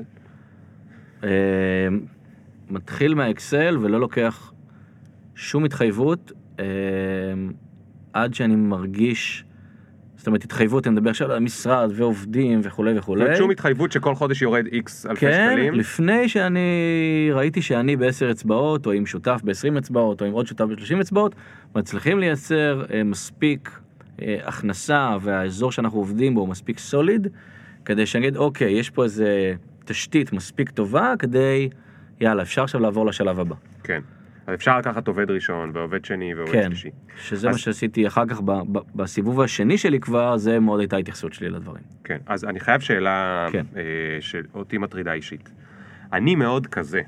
אני מאוד, יש לי ראש בוטסטראפי. כאילו, עד שלא הוכחנו שזה לא עובד, לא, לא מגדילים שם את הזה. לכן אני מאוד אחראי, ואני אני לא מגיע להתחייבויות שאני לא יכול לעמוד בהן. אבל אני תמיד אוכל סרט שאני מפסיד גם את הצד השני. כי יש את הצד השני, ואגב, זה מאוד ככה בעולם הסטארט-אפים, נכון. שאומר, אם לא נגזים ולא נבוא ונתפרע, אולי לא נצליח לייצר, לייצר את המסה הקריטית שתגרום לדבר הזה להיות סקסי. אז סתם, זה משרד פרסום. נכון. אם לא נבוא כאילו כמו משוגעים ונגיד להם, אנחנו הולכים לעשות לכם איזה פרסומת מטורפת שהולכת לעלות לנו 200 אלף שקל, אוקיי, אני סתם ממציא כן. מספרים, אני לא מבין בדברים האלה כלום, אה, שאין לנו אותם. אבל אם לא נביא ונדליק אותם ככה, אז לא יבוא אלינו הלקוח של ה-200 אלף שקל, יבוא אלינו רק על ה- של ה-10,000 שקל, ואז אנחנו לא נגדל. נכון, אז אה, אחד אתה כנראה צודק, זה נכון כנראה במקומות מסוימים, אה, אני חושב שגם בסטארט-אפים זה קשור ל... אני חושב שבסטארט-אפים זה קצת אחר, כי אתה אומר, אוקיי, יש לי איזה, אני רוצה, אני רואה את השוק עוד שנתיים מהיום, הוא הולך להתנהג בצורה מסוימת, וכדי שאני אהיה אה, ראשון שם, או שאני אוביל, או אני אהיה מוצב מספיק מבוסס במקום הזה, אני חייב להביא כסף חיצוני כדי, אה, כדי אה, להספיק להיות מהיר יותר מהשוק ולהיות שמה, ואז השוק ידביק את עצמו. Hmm. שזה גם הגיוני במודל של הון סיכון, וכולם מבינים את הגיים. הגיים אומר, אני הולך לרוץ מהר מאוד לפני כולם, בשביל זה אני צריך הון כדי שיעזור לי להיות מהיר, ובוא נקווה שהשוק אה, יגיע אלינו ואנחנו כבר נהיה שם, ואז הכל יתאזן ויתיישר ומדהים. אני חושב שבעסקים של אה, נותני שירותים זה במקום קצת אחר. בגדול, בעסקים של נותני שירותים, אתה, אני נותן שירות למישהו שצריך אותו מחר בבוקר, ואני צריך, אה, אם עכשיו אני רוצה, אני יכול לבוא אליך כלקוח, סתם, גם אם עכשיו אתה בזק, אני יכול לבוא אליך כבזק ולעשות אתר מאוד מאוד יפה, ולהגיד, אנחנו ליאור ודן, סוכנות הקריאיטיב הבועטת והחדשה של ישראל, ושזה סלוגן מאוד מאוד גרוע, אם מישהו רוצה לעשות אה, סוכנות פרסום היום, סוכנות הפרסום החדשה של ישראל. זה... יכול להיות שאולי זה דווקא טוב. בקיצור, ואתה אתה כן יכול לשדר איזשהו משהו שהוא כבר מוכן, ולבוא עם רעיונות, ולהגיד, אוקיי, הרעיון הזה, 1, 2, 3, ואם אתם תרצו, זה כמה שהוא יעלה לכם, ואז נעשה אותו, ואז ככה נתגלגל מרעיון לרעיון, וכל רעיון ישאיר לנו כסף בבית, ועם הכסף הזה נקנה עוד, לא ניקח משרד, ונביא עובד, ונקנה עציץ וקפה. כן. אה, אז עולם ה agencies מול עולם הסטארט-אפים הוא פשוט מתנהג אחרת, עולם ה agencies הוא לא, אין בו עניין הון סיכוני. כן. הוא, כמו שאמרת קודם, שכרו את שירותיי כדי שאני אביא את כן, ההצלחה. בדיוק, בוא תביא, כמה זה עולה, אני אשלם לך, תודה רבה, אין פה עכשיו... כן. תגיד, אז אה, חתכו לך את המעיים, ואז... כן, אז חתכו לי את אה, המעיים? ו-U-turn אה, בעצם מוזג... עשית U-turn, עשיתי. אה, אז U-turn מוזגה, אה, מיזגנו, הייתנו עסקת מיזוג שבעצם הכנסנו את U-turn לתוך קבוצת אדלר חומסקי. אה, נחמד. כן. ולא הכריחו אותך להישאר שם? אז אה, לא, לא, א' לא צריכים להכריח, מאוד רציתי. זאת אומרת, הרעיון אה. שלנו היה לא לעשות את זה קאש אאוט וללכת, אלא... אה, גם בסוף זה אייג'נסי, זה לא סטארט-אפ וכולי, זה כאילו זה נחמד והיה מדהים וזה אחלה והכל, אבל... אז בעצם מה שעשינו אה, בקבוצת אדלר חומסקי, שזה חברים טובים ושותפים שותפים שלי עד היום, בדברים אחרים, אה, הם היו בסיטואציה, משרד מצוין ומעולה, עם הרבה מאוד יכולות ובכל מיני דיס- דיסציפלינות, ודווקא הזווית הזאת של ה social media marketing לא הייתה להם בבית בצורה שריצתה את, ה, את הלקוחות כן. שלהם, הצרכים של הלקוחות, והיה לנו טיימינג מעולה, והיה לנו חיבור פרסונלי מצוין, ואמרו להם, אתם יודעים מה, יאללה בואו נעשה דיל, ואתם, בואו נכניס אתכם לתוך הקבוצה שלנו, קבוצת אדלר כן. חומסקי יש להם כל מיני משרדים, ואתם תשבו בעצם פה בתוך הבית שלנו וניתן לכם facilities ואת כל הלקוחות שלנו וכולי. והיה איזשהו מודל אה, אה, בינינו של עבודה ומודל פיננסי בינינו, ובבקשה, יאללה, לכו, והייתה תביאו לך לקוחות. הנחת רווחה? מאוד. בטח. נרגעת, מצד אחד, אבל מצד שני, אתה... אבל אתה עדיין ממשיך לעשות את הדבר הזה של כן, הסושיאל. לגמרי, לגמרי, ואתה הולך עם, יש לך טאג על המכנסיים פתאום, ואתה צריך להגיע לתשע בבוקר, ואתה דין וחשבון למישהו, וזה היה מדכא מאוד, אבל מצד שני, הייתה, אני מסתכל על זה בעולם כזה של יזמויות, אגב, מכל מיני סוגים, לא משנה אם אתה עצמאי שמוכר, לא יודע, אבוקדו בכביש, אתה עדיין צריך לקום בבוקר ולייצר עבודה לעצמך, וזה בסוף זה יזמות ועצמאות לכל דבר, ואתה, זה קצת אצלי כמו מסיבה, אתה, אתה ברחבה, ואתה נלחם, ואתה עובד, ואתה רוקד כמו משוגע, ואז יש רגע שאתה אומר, אני הולך לשבת בספות קצת. בירה, אני אשב בספה עכשיו לאיזה רבע שעה. נסתכל עליהם רוקדים. כן, נסתכל רגע, אני אנוח, אני אנשום, אני אקבל משכורת, ויהיה לי ביטוח לאומי, ו... ויש לי ימי חופשה, ואם יהיה בוקר שאני אני מרגיש לא טוב, אני ארים טלפון, אני אגיד, אני לא מגיע לעבודה היום, והכל יהיה בסדר. אז uh, הייתה לי תקופה כזאת שם, באמת כן. ה- זה היה כאילו כזה חצי על הספות, כי עדיין היינו במקום מאוד יזמי בתוך הקבוצה, והיינו צריכים להוכיח שהדבר הזה קורה. וכמה מהר בראש שלך התחיל להיכנס לך הג'וק הבא? אה, זה לקח לי זמן, היה צריך שנה, עבדנו כחברת בת, והיינו צריכים להוכיח שהדבר הזה עובד. Mm, אוקיי. הייתה לנו שנה פגז ועשינו אותה מאוד מאוד טוב, היה לנו שותפים מאוד מאוד טובים בצד של המשרד פרסום, ומהלקוחות קיבלנו פידבקים טובים והכל היה טוב, ובאמת השנה הזאת נגמרה. גם לא הייתם צריכים להשיג את הלקוחות, שזה חלק מהעייף. וכן, זאת אומרת, עדיין היית הולך הנה. אבל לא היית צריך להרים טלפון, זאת אומרת, כן. היית מקבל מייל מהמנכ"ל של המשרד, שהיה מדבר עם המנכ"ל של הלקוח, ואומר, הנה החברה החדשה שלנו, תפגשו אותם. אה, ואז במקום הזה זה היה על הכיפאק. אה, וזה היה מאוד נוח, באמת, זה, זה נתן לנו את המקום להתעסק במה שידענו לעשות הכי טוב, שזה להביא רעיונות מעולים, כן. ולנסות להביא חדשנות, ו- כן. וזה היה מקום מאוד מאוד, אה, זה היה מקום עם מאוד איזה מאוד טוב. לקוחות? כמו מי? אה, בזק, בזק לאומי, מפעל הפיס, לוטו, VW, ספרינג, שוופס, תגיד, היה לך פעם, אה, יש לך איזשהו עניין מוסרי עם כל הסיפור הזה? של פרסום. כן. כאילו, יש לקוחות שאתה התבאסת שאתה צריך לעשות להם עבודה? או ש- זה בתקופות, אני חושב שהמקרים הקיצוניים שהיו לי זה דווקא בפוליטיקה, שניסו להכניס אותי לפרויקטים, נגיד של איזה מפלגה, פתאום שמו, הביאו אותי כ... אה, לאיזה מפלגה שאני לחלוטין לא מסכים עם הדעות שלה ואני ביקשתי לצאת ולא להיות מעורב בפרויקט הזה. אה, תראה, גם במותגים אתה מדי פעם אתה אוכל פצצות קצת. אה, מה זה אוכל פצצות? אתה, תראה, בוא נגיד, אני- האמת שאני חושב אחורה, אני זוכר שהדבר הזה כן מלווה אותך מדי פעם. אתה יודע, בתקופה שחברות הסלולר היו חזירות, והריטיילרים היו זה, ופתאום יש מחאת הקוטג' ויש וזה, אתה... תראה, בסוף אתה כפרסומאי ומשווק באופן כללי, אתה בצד ש... אה, אנשים אוהבים להגיד, זה פרסומאים, זה גורמים לאנשים לקנות את הדברים שהם לא צריכים, ואנחנו, זה, זה אנשים לא טובים, אנשים רעים, ו... אז אתה, מדי פעם אתה חושב, אני חושב שבעיקר הכפכוף של אנשי אה, פרסום ושיווק, או וקריאייטיב בדרך כלל, זה דווקא, בוא נגיד, הפ- הפ- הפצצות הגדולות שאני אכלתי, כזה once in a while, היה למה אני מבזבז את היצירתיות שלי על למכור נייר טואלט, ולא לכתוב ספר. Hmm. וזה בתור איש קריאייטיב. כן. אה, כן, אתה יודע, אתה... אני חושב שבסוף אתה... לא, גם כי אתה יודע, היום אתה, אתה כבר אבא, הילדות שלך כבר לא בנות אה, שנה, כבר עברת אי אילו מחשבות על כאילו מה זה העולם הזה. כן, אז אני חושב שאתה בעיקר קצת, על, אתה, זה יותר מדבר קצת על תרבות הצריכה לדעתי, אני לא יודע אם זה על מותג, על מותג ספציפי, זאת אומרת, אתה לא, נכנס... סתם, ל- אמרת מפעל הפיס, כן. אז לא טוב, אז כאילו, אתה יודע, זה הימורים, כאילו, זה עובר לך בראש, זה לא עובר לך בראש, או ש... זה תלוי כמה מקום אתה נותן לזה. Hmm. אתה, תשמע, אתה, אתה פרסומאי. זאת אומרת, זה לא שאתה קם בבוקר ופתאום אתה אומר, די, נו באמת, הלוטו? הם גורמים לאנשים אה, להתמכר להימורים? "אה, אני לא מאמין! אתה מבין את ה... אתה מבין, אתה יודע, בתוך עמך אתה חי, אתה... חושב שכל אתה מסתכל על זה ממקום מקצועי, אתה מנסה לשפר את המקומות שאתה יכול לשפר אותם. אני חושב שההיצמדות שלך לפעמים זה להגיד, אוקיי, אני רוצה לעבוד עם מותגים שיש בהם... לא, מה אני מבלבל את השכל? אין לך בחירה, זה מה שאתה עושה, אתה, או שאתה מקבל את זה, או שאתה גם, או שאתה עושה מזה עניין, או שאתה לא עושה את זה עניין. אני חושב שהיו היו פעם, היה איזה פרסומאי אחד נורא מפורסם, אותו אחד שהייתי מסתכל עליו בתור זה, שהוא אה, הקים אחד ממשרד הפרסום הכי מעניינים בעולם, והכי טובים בעולם, באיזשהו שלב הוא גם חטף סבב משלו, והוא אמר, אני סיימתי, אני עוזב את העולם הרע הזה, אני עשיתי נזק לעולם, ואני הולך עכשיו לעשות הפוך, אני הולך לתת את שירותי הפרסום והאסטרטגיה והקריאיטיב שלי רק למותגים שעושים טוב לעולם. כן. ולצורך העניין הוא הלך לעבוד עם סודה סטרים. שעשו, אה, בנו את המותג שלהם סביב אה, קיימות ואיכות הסביבה, ועשו סרט שנכנס בקוקה קולה ופפסי, אחרי שקוקה קולה היה לקוח שלו במשך שנים. נכון. אז אתה יכול לנסות אה, זה, אבל... מה, הם לא עושים, בהם אין תהליכים שהם לא לעניין. כולנו בסוף, אתה יודע, אנחנו, אנחנו קצת הורגים את הכדור, ואנחנו קצת גורמים לאנשים, אנחנו, אנחנו מייצרים אצלם חשקים לדברים שהם לא לגמרי צריכים, ואנחנו, אבל בסדר, אנחנו לא אי מישים. כן. אה, אוקיי, תגיד, אה, אחרי כמה זמן אה, עזבת שם?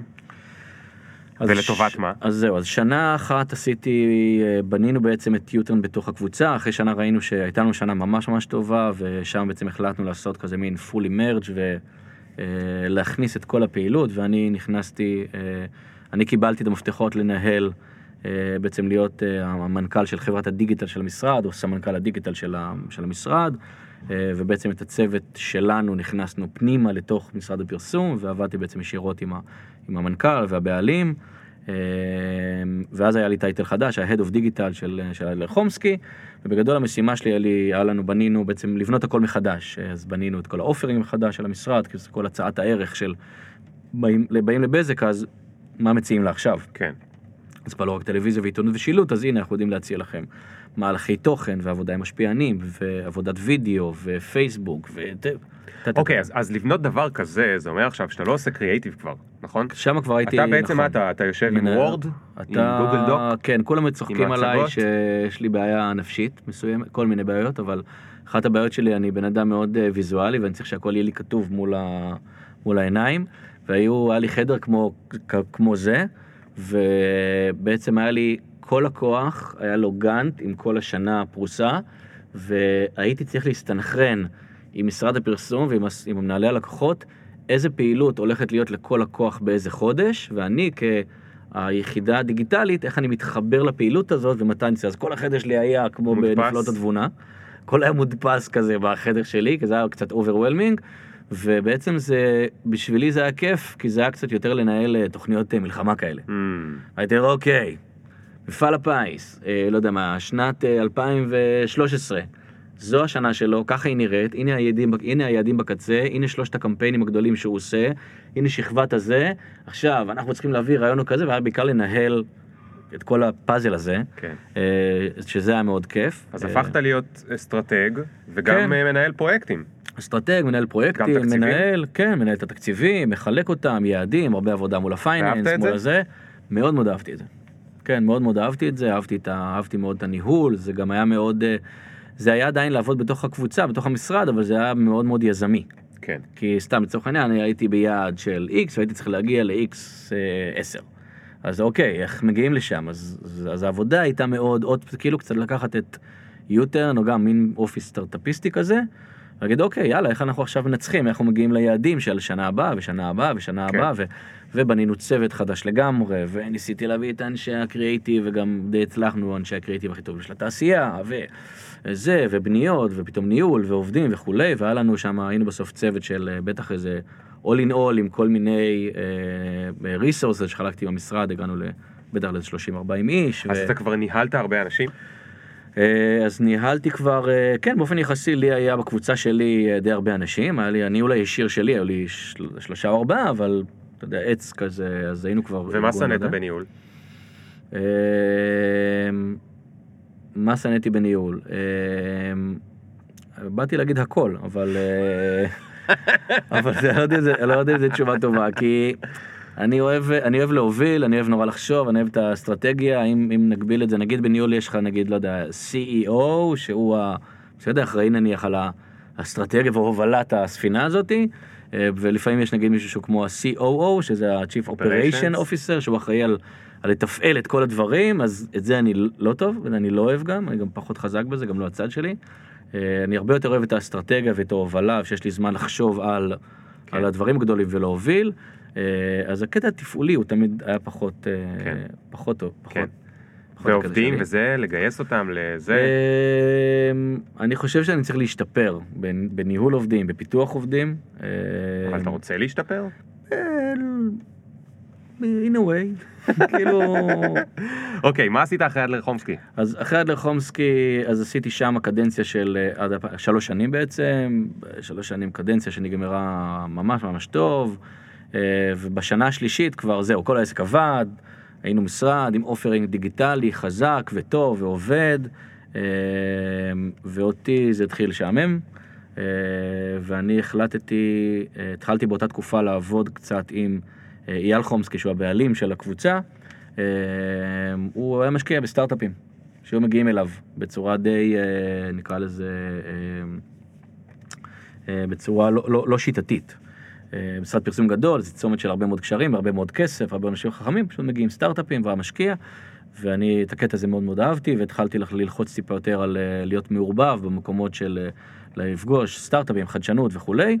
והייתה תקופה שזה מה שעשינו, ובאמת ברמנו איזשהו צוות קטן, והצוות היה, אה, ראה את החברות שהגיעו, שבנינו איזה מין רעיון שאמר, ה- החב- סטארט-אפ שהמשרד יהיה שותף בסבב גיוס שלו, בעצם סטארט-אפ שהמשרד פרסום ישקיע בו, אני אלווה את הסטארט-אפ מהצד השיווקי, זאת אומרת, אני אעזור להם אה, בלבנות את הסיפור, בלהכניס את Nice. כל היכולות בעצם שאין להם, כי אה, מן הסתם אה, רוב הסטארט-אפים בישראל, אה, בוא נגיד עד לא מזמן, היו בעיקר חברות שהן, אה, שנקרא B2B, ביזנס, כאילו, חברה שמוכרת טכנולוגיה לארגון מאוד גדול. לצורך כן. העניין, שלושה חבר'ה יוצאים מהצבא, אה, לוקחים טכנולוגיות או יכולות שלמדו בצבא, ורואים, אה, גדול, עשינו את זה לאיראן, בואו נעשה את זה עכשיו לארגונים גדולים בסייבר.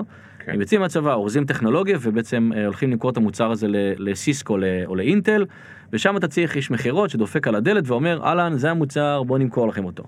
ולא לא היו בארץ כל כך נפוץ שיש יכולות אה, סטארט-אפים שיש להם יכולות שיווק. ו... ואת זה נורא נורא אהבתי, ובתוך המשרד פרסום עשיתי איזה שני פרויקטים כאלה, והחלטתי שזה מה שבא לי לעשות, ואני עוזב את הפרסום, ואני רוצה לעשות סטארט-אפים. אוקיי, זאת אומרת להצטרף לסטארט-אפים שעושים B2C, כן, או באופן, אה, בכלל אה, באותה תקופה זה היה, אני רוצה לעבוד בסטארט-אפים, אני רוצה אוקיי. חבר'ה צעירים, אני רוצה אינטרנשיונל, אני רוצה רעיונות גדולים, אני רוצה פנטזיות, הייתי גם קצת צבעתי עם עולם הפרסום הישראלי, והכבד שלי נדפק, וכאילו הייתי צריך לעשות שינוי בחיים שלי. כן. אה, ושם נראה לי מאוד מעניין, אבל תעשיית הפרסום ותעשיית הסטארט-אפים, אין ביניהם שום קשר, בצורה מעוותת לחלוטין, אבל לא היה שום קשר. ולכן גם לא הכרתי את התעשייה, וסיימתי במשרד, במשרד פרסום, ויצאתי לאיזה מין אה, אה, שנת כזה חצי פנסיה, וקצת מנוחה, ולמדתי, לקחתי קורס אה, בהפקה של מוזיקה אלקטרונית, ו, ו, ואשתי נכנסה להיריון והלכה לעבוד, ואני קמתי בבוקר והייתי יוצר, מנגן. היא נכנסה להיריון והלכה לעבוד ואתה היית כן, קם ויוצר. כן, כי היא, היא אוקיי. פנתר, כי ככה זה אמור לעבוד אצלנו בגדול. אני צריך להיות בבית והיא צריכה לעבוד, כי תמיד אני אומר שאם היא הייתה, אה, היא כאילו תביא אותנו לשם, והיא הייתה יזמת ולא רק אה, סמנכ"לית אה, שיווק רוצחת כמו שהיא, כבר היינו מזמן חיים באיזה טירה באיטליה, כי, כי היא בולדוזר מטורף. אבל, אז זה מה שעשיתי במשך שנה, ובשנה הזאתי, התחלתי לעשות אה, אה, כזה סוג של exploration, להיפגש עם אנשים מתעשיית הסטארט-אפ ולהגיד, what a guy like me can do in an ecosystem like that. ובהתחלה לא הבינו מה אני רוצה, והרבה מאוד אמרו לי שסטארט-אפים לא עושים שיווק. מהמם. ובאיזשהו שלב אמרו לי שסטארט-אפים לא עושים שיווק, הם עושים growth hacking. כן. ואז אני אמרתי, אוקיי, מה זה growth hacking? ואמר אמר לי את זה אגב, אה, חבר טוב שהוא שהיה שותף באחד מהחברות consumer הגדולות שיצאו בארץ. ואמרתי, אוקיי, מה זה, מה זה growth hacking? אני לא מכיר, אני מכיר שיווק, אסטרטגיה, בידול, מיצוב, storytelling. ואני כזה, טוב, אני נורא נרגש, והוא שלח אותי לראות אה, וידאו של אה, בחור שקוראים לו ג'יימס קורייר, שהוא כזה היה נחשב אה, אחד מה growth hackers כזה, זהו, היה משותף לדעתי ב-NFX עם גיגי לוי וכולי, ו... וכזה נורא התרגשתי, ואני זוכר שעינת הלכה לישון בלילה, כי היא הייתה בהיריון, הייתה עייפה, ואני אוקיי, כזה צחצחתי והתלבשתי יפה, וישבתי מול היוטיוב אה, לראות את איזה הרצאה של ג'יימס קורייר, בנורא בציפייה למה זה growth hacking, וראיתי עשר דקות, ואמרתי, וואי, אוף, בן אדם גאון, פשוט לקח את כל יסודות השיווק, והוא ארז אותם בשפה שפשוט מתאימה לסטארט-אפיסטים. והוא לקח את כל הדברים שנקראים מיצוב, ובידול, ותובנות צרכניות, ותוכניות פעולה, והוא הכניס את זה לעולם וללינגוול שסטארט-אפיסטים יכולים אה, להבין. הוא גם קצת לועג לתעשיית הפרסום והשיווק, שהיא זכתה, היא זכתה בזה בחסד רב, אה, ובאמת כולם מסתכלים על אנשי פרסום ושיווק, זה מערבבים ומאכערים ואנשי מכירות, והם כולם כאלה מדמנים, והם לא מביאים, מבינים, מביאים באמת ערך. אה, והבנתי מה זה growth hacking, אמרתי אוקיי, הבנתי. אה, ואז, אז מה זה במשפט? Growth, לא, אתה שואל אותי באמת? כי אין לי דברים טובים להגיד על זה. אה, תגיד על זה דברים רעים. לא, אז אז growth hacking זה, זה, זה growth hacking, אני חושב שגם היום מבינים את זה יותר, זה, זה טקטיקה, זה, זה, זה משהו ש... זה growth hacking גדול זה משלב בין אה, יכולות של אה, דאטה ואנליזה, של דברים שאתה יודע ללמוד ולהבין מתוך ההתנהגויות של המוצר והמשתמשים שלך, ולייצר מתוך הדברים האלה רעיונות אה, טקטיים וממזריים in a way, כדי לייצר צמיחה. כן. לא יודע, אני חושב שלא יודע, growth hacking, אה, נגיד אחד התוכני, הדברים אני חושב יותר מפורסמים, כי, כי ניסיתי להבין מה זה אומר, דרופבוקס שהשיקו, עשו כזה וידאו עם screen capture שה founder הסביר מה זה המוצר, ואז הם באו עם רעיון, בוא ניתן אה, לכל בן אדם שיעביר לחבר שלו את המוצר שלנו ויירשם, ניתן לשניהם קצת space בחינם. כן. אז אתה תקרא לזה growth, אה, growth hack או whatever, ואני אגיד לך שזה רעיון שיווקי, ואחד יגיד שזה אה, תוכנית חבר מביא חבר. כן, referral program. referral program. או viral hack. כן, אז אתה יודע, ישבתי גם עם אנשים כבר שהסבירו לי ש-growth hacking זה, אה, היינץ עשו growth hacking כי מתישהו על הקבלות במסעדות, כשעשית, קיבלת קבלה, היה כאילו כתם של קטשופ, whatever. כן, אז אה, אתה יודע, בעולם שאני באתי ממנו, בעולם הפרסום קראו לזה מהלכי גרילה. כן. גרילה, growth hacking, אני חושב ש-growth hacking הוא באמת, הדבר שאני כן מבין זה באמת אה, חיבור מאוד מאוד עמוק בין הבנה של הדאטה, שמתוכה להביא כל מיני רעיונות טקטיים שהרבה פעמים בכלל בתוך המוצר, לייצר צמיחה שהיא אורגנית in a way. כן. אה, ואנשים לקחו את זה למקומות מאוד מאוד לא טובים ולא נכונים. ואני, שאני לא סטארט-אפיסט ואני לא מכיר את הזה, אני אמרתי אוקיי בוא ניקח את הדבר הזה. ואני, ואגב אני לא מבין כלום בלעשות קמפיינים בפועל, אבל עשיתי קמפיין כי גם רציתי נורא ללמוד, ואגב פה נכנס שלב שאמרתי, אם אתה זוכר קודם אמרתי, הפעם הבאה שאני אעשה עסק זה בוא קודם כל מה אני יכול לעשות, אז אני יצאתי ממשרד פרסום ואמרתי אוקיי בוא תנסה להביא פרנסה, גם היה לי איזה סכום בראש, אבל תביא אותה מעשר אצבעות. כי כמו שאמרת הייתי כזה סוג של מנהל וכשיצאתי מהדרך חומסקי לא זכרתי מה, מה אני יודע לעשות בעצם. מה כאילו מה הסקיל שלי מה הסופר פאוור שלי אני לא יודע אני מנהל של לקוחות אבל מה אני יודע לעשות ואחד הדברים זה היה באמת להבין אני רוצה לייצר פרנסה מעצמי מהגוף שלי ומהעשר אצבעות שלי זה מה שאני רוצה לעשות ושם התחלתי לעבוד ואז באמת אה, עשיתי איזה קמפיין גוגל שאמר אה, לקחתי את המילים growth hacking ולמדתי איך עושים כזה בטוטוריאל כזה וכתבתי משהו כמו אה, go ג- אה, growth hacking is dead, you need real marketing strategy for your startup. או don't do growth hacking, do real mar- marketing strategy. ולקחתי growth hacking מול marketing strategy, ואמרתי בואו, אתה צריך, בוא, אתה עולם תחרותי, אתה צריך לבדל, אתה צריך למצב, אתה צריך תוכנית. כן. גם באותה תקופה, כל מי שהיה לו סטארט-אפ, עשה PR עם בלונד, ועשה וידאו עם טרוס. כן. שתי חברות פגז. כן. אבל כולם זה מה שהם עשו. ועכשיו אני באתי לחברות, אמרתי, לא יכול להיות שאתה חברה שעושה סייבר למכוניות, ואת חברה שעושה אה, סטיילינג אישי ב-AI, ואתם שניכם עושים אותו דבר, זה, אין בזה היגיון. ואז באמת תפסתי איזה נישה שאמרה, אוקיי, אז אולי עד רגע, שאני... הקמפיין בגוגל עבד? כן, הייתי, המיל... התוצאת חיפוש הראשונה, תקופה, ב... על growth hacking. כן, כי מי מפרסם growth hacking בארץ? ומסתבר שמלא בכלל היו מחפשים, כי נכון. כולם היה buzzword, נכון. וכולם אמרו אה, growth hacking, ועשיתי אתר כזה בסקוויר ספייס, תקשיב, אתה עשית growth hacking ל-growth hacking. אז אה, אתה יודע, אז אני עשיתי, ה hack שלך היה לעשות no growth hacking. אז אני אומר, זה היה, ה-obvious, זה היה, בוא נהרוג אותו. אז אני אמרתי, אוקיי, זה, זה רעיון, זה, זה קמפיין פשוט, ככה עושים קמפיין, מביאים תובנה, עושים עליה סיפור ומוציאים אותה לפועל. ובאמת זה כאילו התחיל לתפוס, ובאמת הסתובבתי, ובמשך שנה נפגשתי עם המון המון המון המון המון אנשים, מקרנות וסטארט-אפים וכולי, ובעצם לנסות להבין, להגיד, אוקיי, זה מה שאני יודע לעשות, תספר לי על העולם שלכם, ובוא נראה, אני בטוח, אולי אני יכול לעזור, ומתוך השיחות האלה התחלתי להתגלגל, ובהתחלה נכנסתי כשותף ב, ב, ב, בסטארט-אפ לחצי שנה, שקיפלנו אותו אחרי חצי שנה, אבל הוא גרם לי להתאהב בעולם הסטארט-אפים באופן מוחלט. אה, אהבתי הרבה מאוד דברים שקרו כאילו בעולם הזה, מהשיתוף ידע בין כולם, וה, וההסתכלות על ה vision המאוד מאוד רחוק הזה, שבאנו לסגור את הסטארט-אפ שהיינו בו, ובעצם להודיע למשקיע שאנחנו לא לוקחים ממנו כסף כי מצאנו בעיה, הייתה לנו מין שיחה כזאת מאוד כיפית שהוא אמר לנו, אני מבין שיש בעיה עכשיו, אה, אבל בוא, ועכשיו 2014, בוא נדבר על 2018. אני אמרתי, וואו, איזה כיף. אפשר לדבר פה כאילו על שנים קדימה, ויש מרחב טעות, ואפשר לפנטז וזה וזה, אמרתי, אוקיי, פה אני רוצה לעבוד. והתחלתי לחפש למצוא את המקום שלי, ו...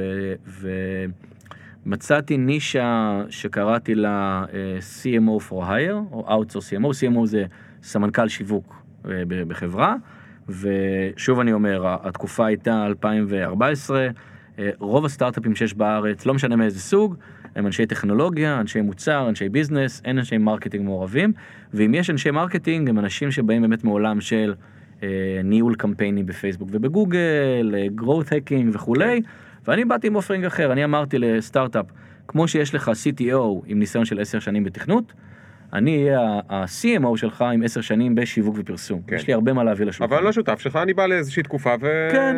ואולי אני אמצא שהרעיון שלי היה מתוך הדבר הזה, אני אמצא את המקום שלי להיכנס אליו, כן. ובינתיים אני אתפרנס מזה, ו, וזה בעצם מה שעשיתי, to make a very long story short, אז, אז בין 2014 עד ממש לא מזמן, או באופן יחסי גם עוד אני עדיין באותם אזורים, אה, במשך 4 או 5 שנים אה, הייתי בעצם סמנכ"ל שיווק חיצוני של סטארט-אפים.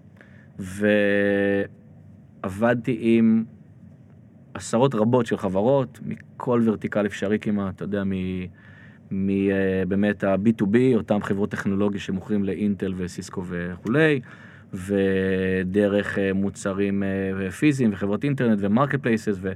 ולאט לאט, אה, ואני הלכתי והסתובבתי, שסטארט-אפים צריכים לעשות real marketing strategy ותוכניות פעולה ולחלק את התקציב בצורה נכונה, ובאיזשהו שלב גם הבנתי שבסוף סטארט-אפים זזים אה, מגיוס לגיוס, ו, ואז אה, יש, השיווק שלך הוא צריך להיות שונה מתקופה לתקופה, ואין one size fits all, ובשלב הראשוני אתה רוצה להראות דברים מסוימים, אז אתה צריך לעשות שיווק בצורה מסוימת, ובשלב אחר כך אתה רוצה להראות שהיוניט אקונומי עובד, אז אתה צריך להשקיע בדברים אחרים, ובדבר שלישית, אז באמת נהיה לי, אה, נהיה לי המון המון ניסיון בהרבה מאוד דברים שראיתי והייתי מעורב בהם. ובהתחלה עבדתי עם חברות, אתה יודע, כולם אנשים מדהימים, אבל בהתחלה עבדתי עם חברות, חברות פח. אה, כל מי שהסכים לעבוד איתי בעצם, כי לא באתי עם שום דבר. ולאט לאט, כמו שדיברנו עם הרעיונות, לאט לאט התחלתי ל, ל, לנסות אה, להבין חברות, למה חברות מצליחות קצת יותר מאחרות, אה, ולמה חברות יותר מעניינות מאחרות, ולמה אלה מגייסים יותר כסף, ולמה אלה לא מצליחים לגייס בכלל, ולמי יותר קשה ולמי יותר קל, ומה זה רעיון גדול ומה זה רעיון לא גדול, ובאמת עם הרבה מאוד אה, ניסיון, ובעיקר הונעתי מתשוקה מוחלטת אה, לעבוד על אה, מיזמים גלובליים עם צוותים אדירים.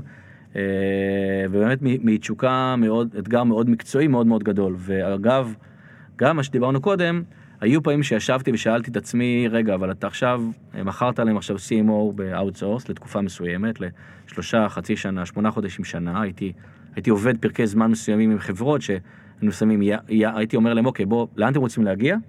אני אעזור לכם להגיע לשם, מהצד שלי, מהצד השיווקי, ולפעמים הייתי, לפני תחילת פרויקט, הייתי אומר, ביני לבין עצמי, אתה יודע, לא עשית את זה הרבה, לא עבדת אף פעם עם... Uh, חברה שפיתחה. אלגוריתם לזיהוי אה, אה, בגדים דומים לה שיקנו ב...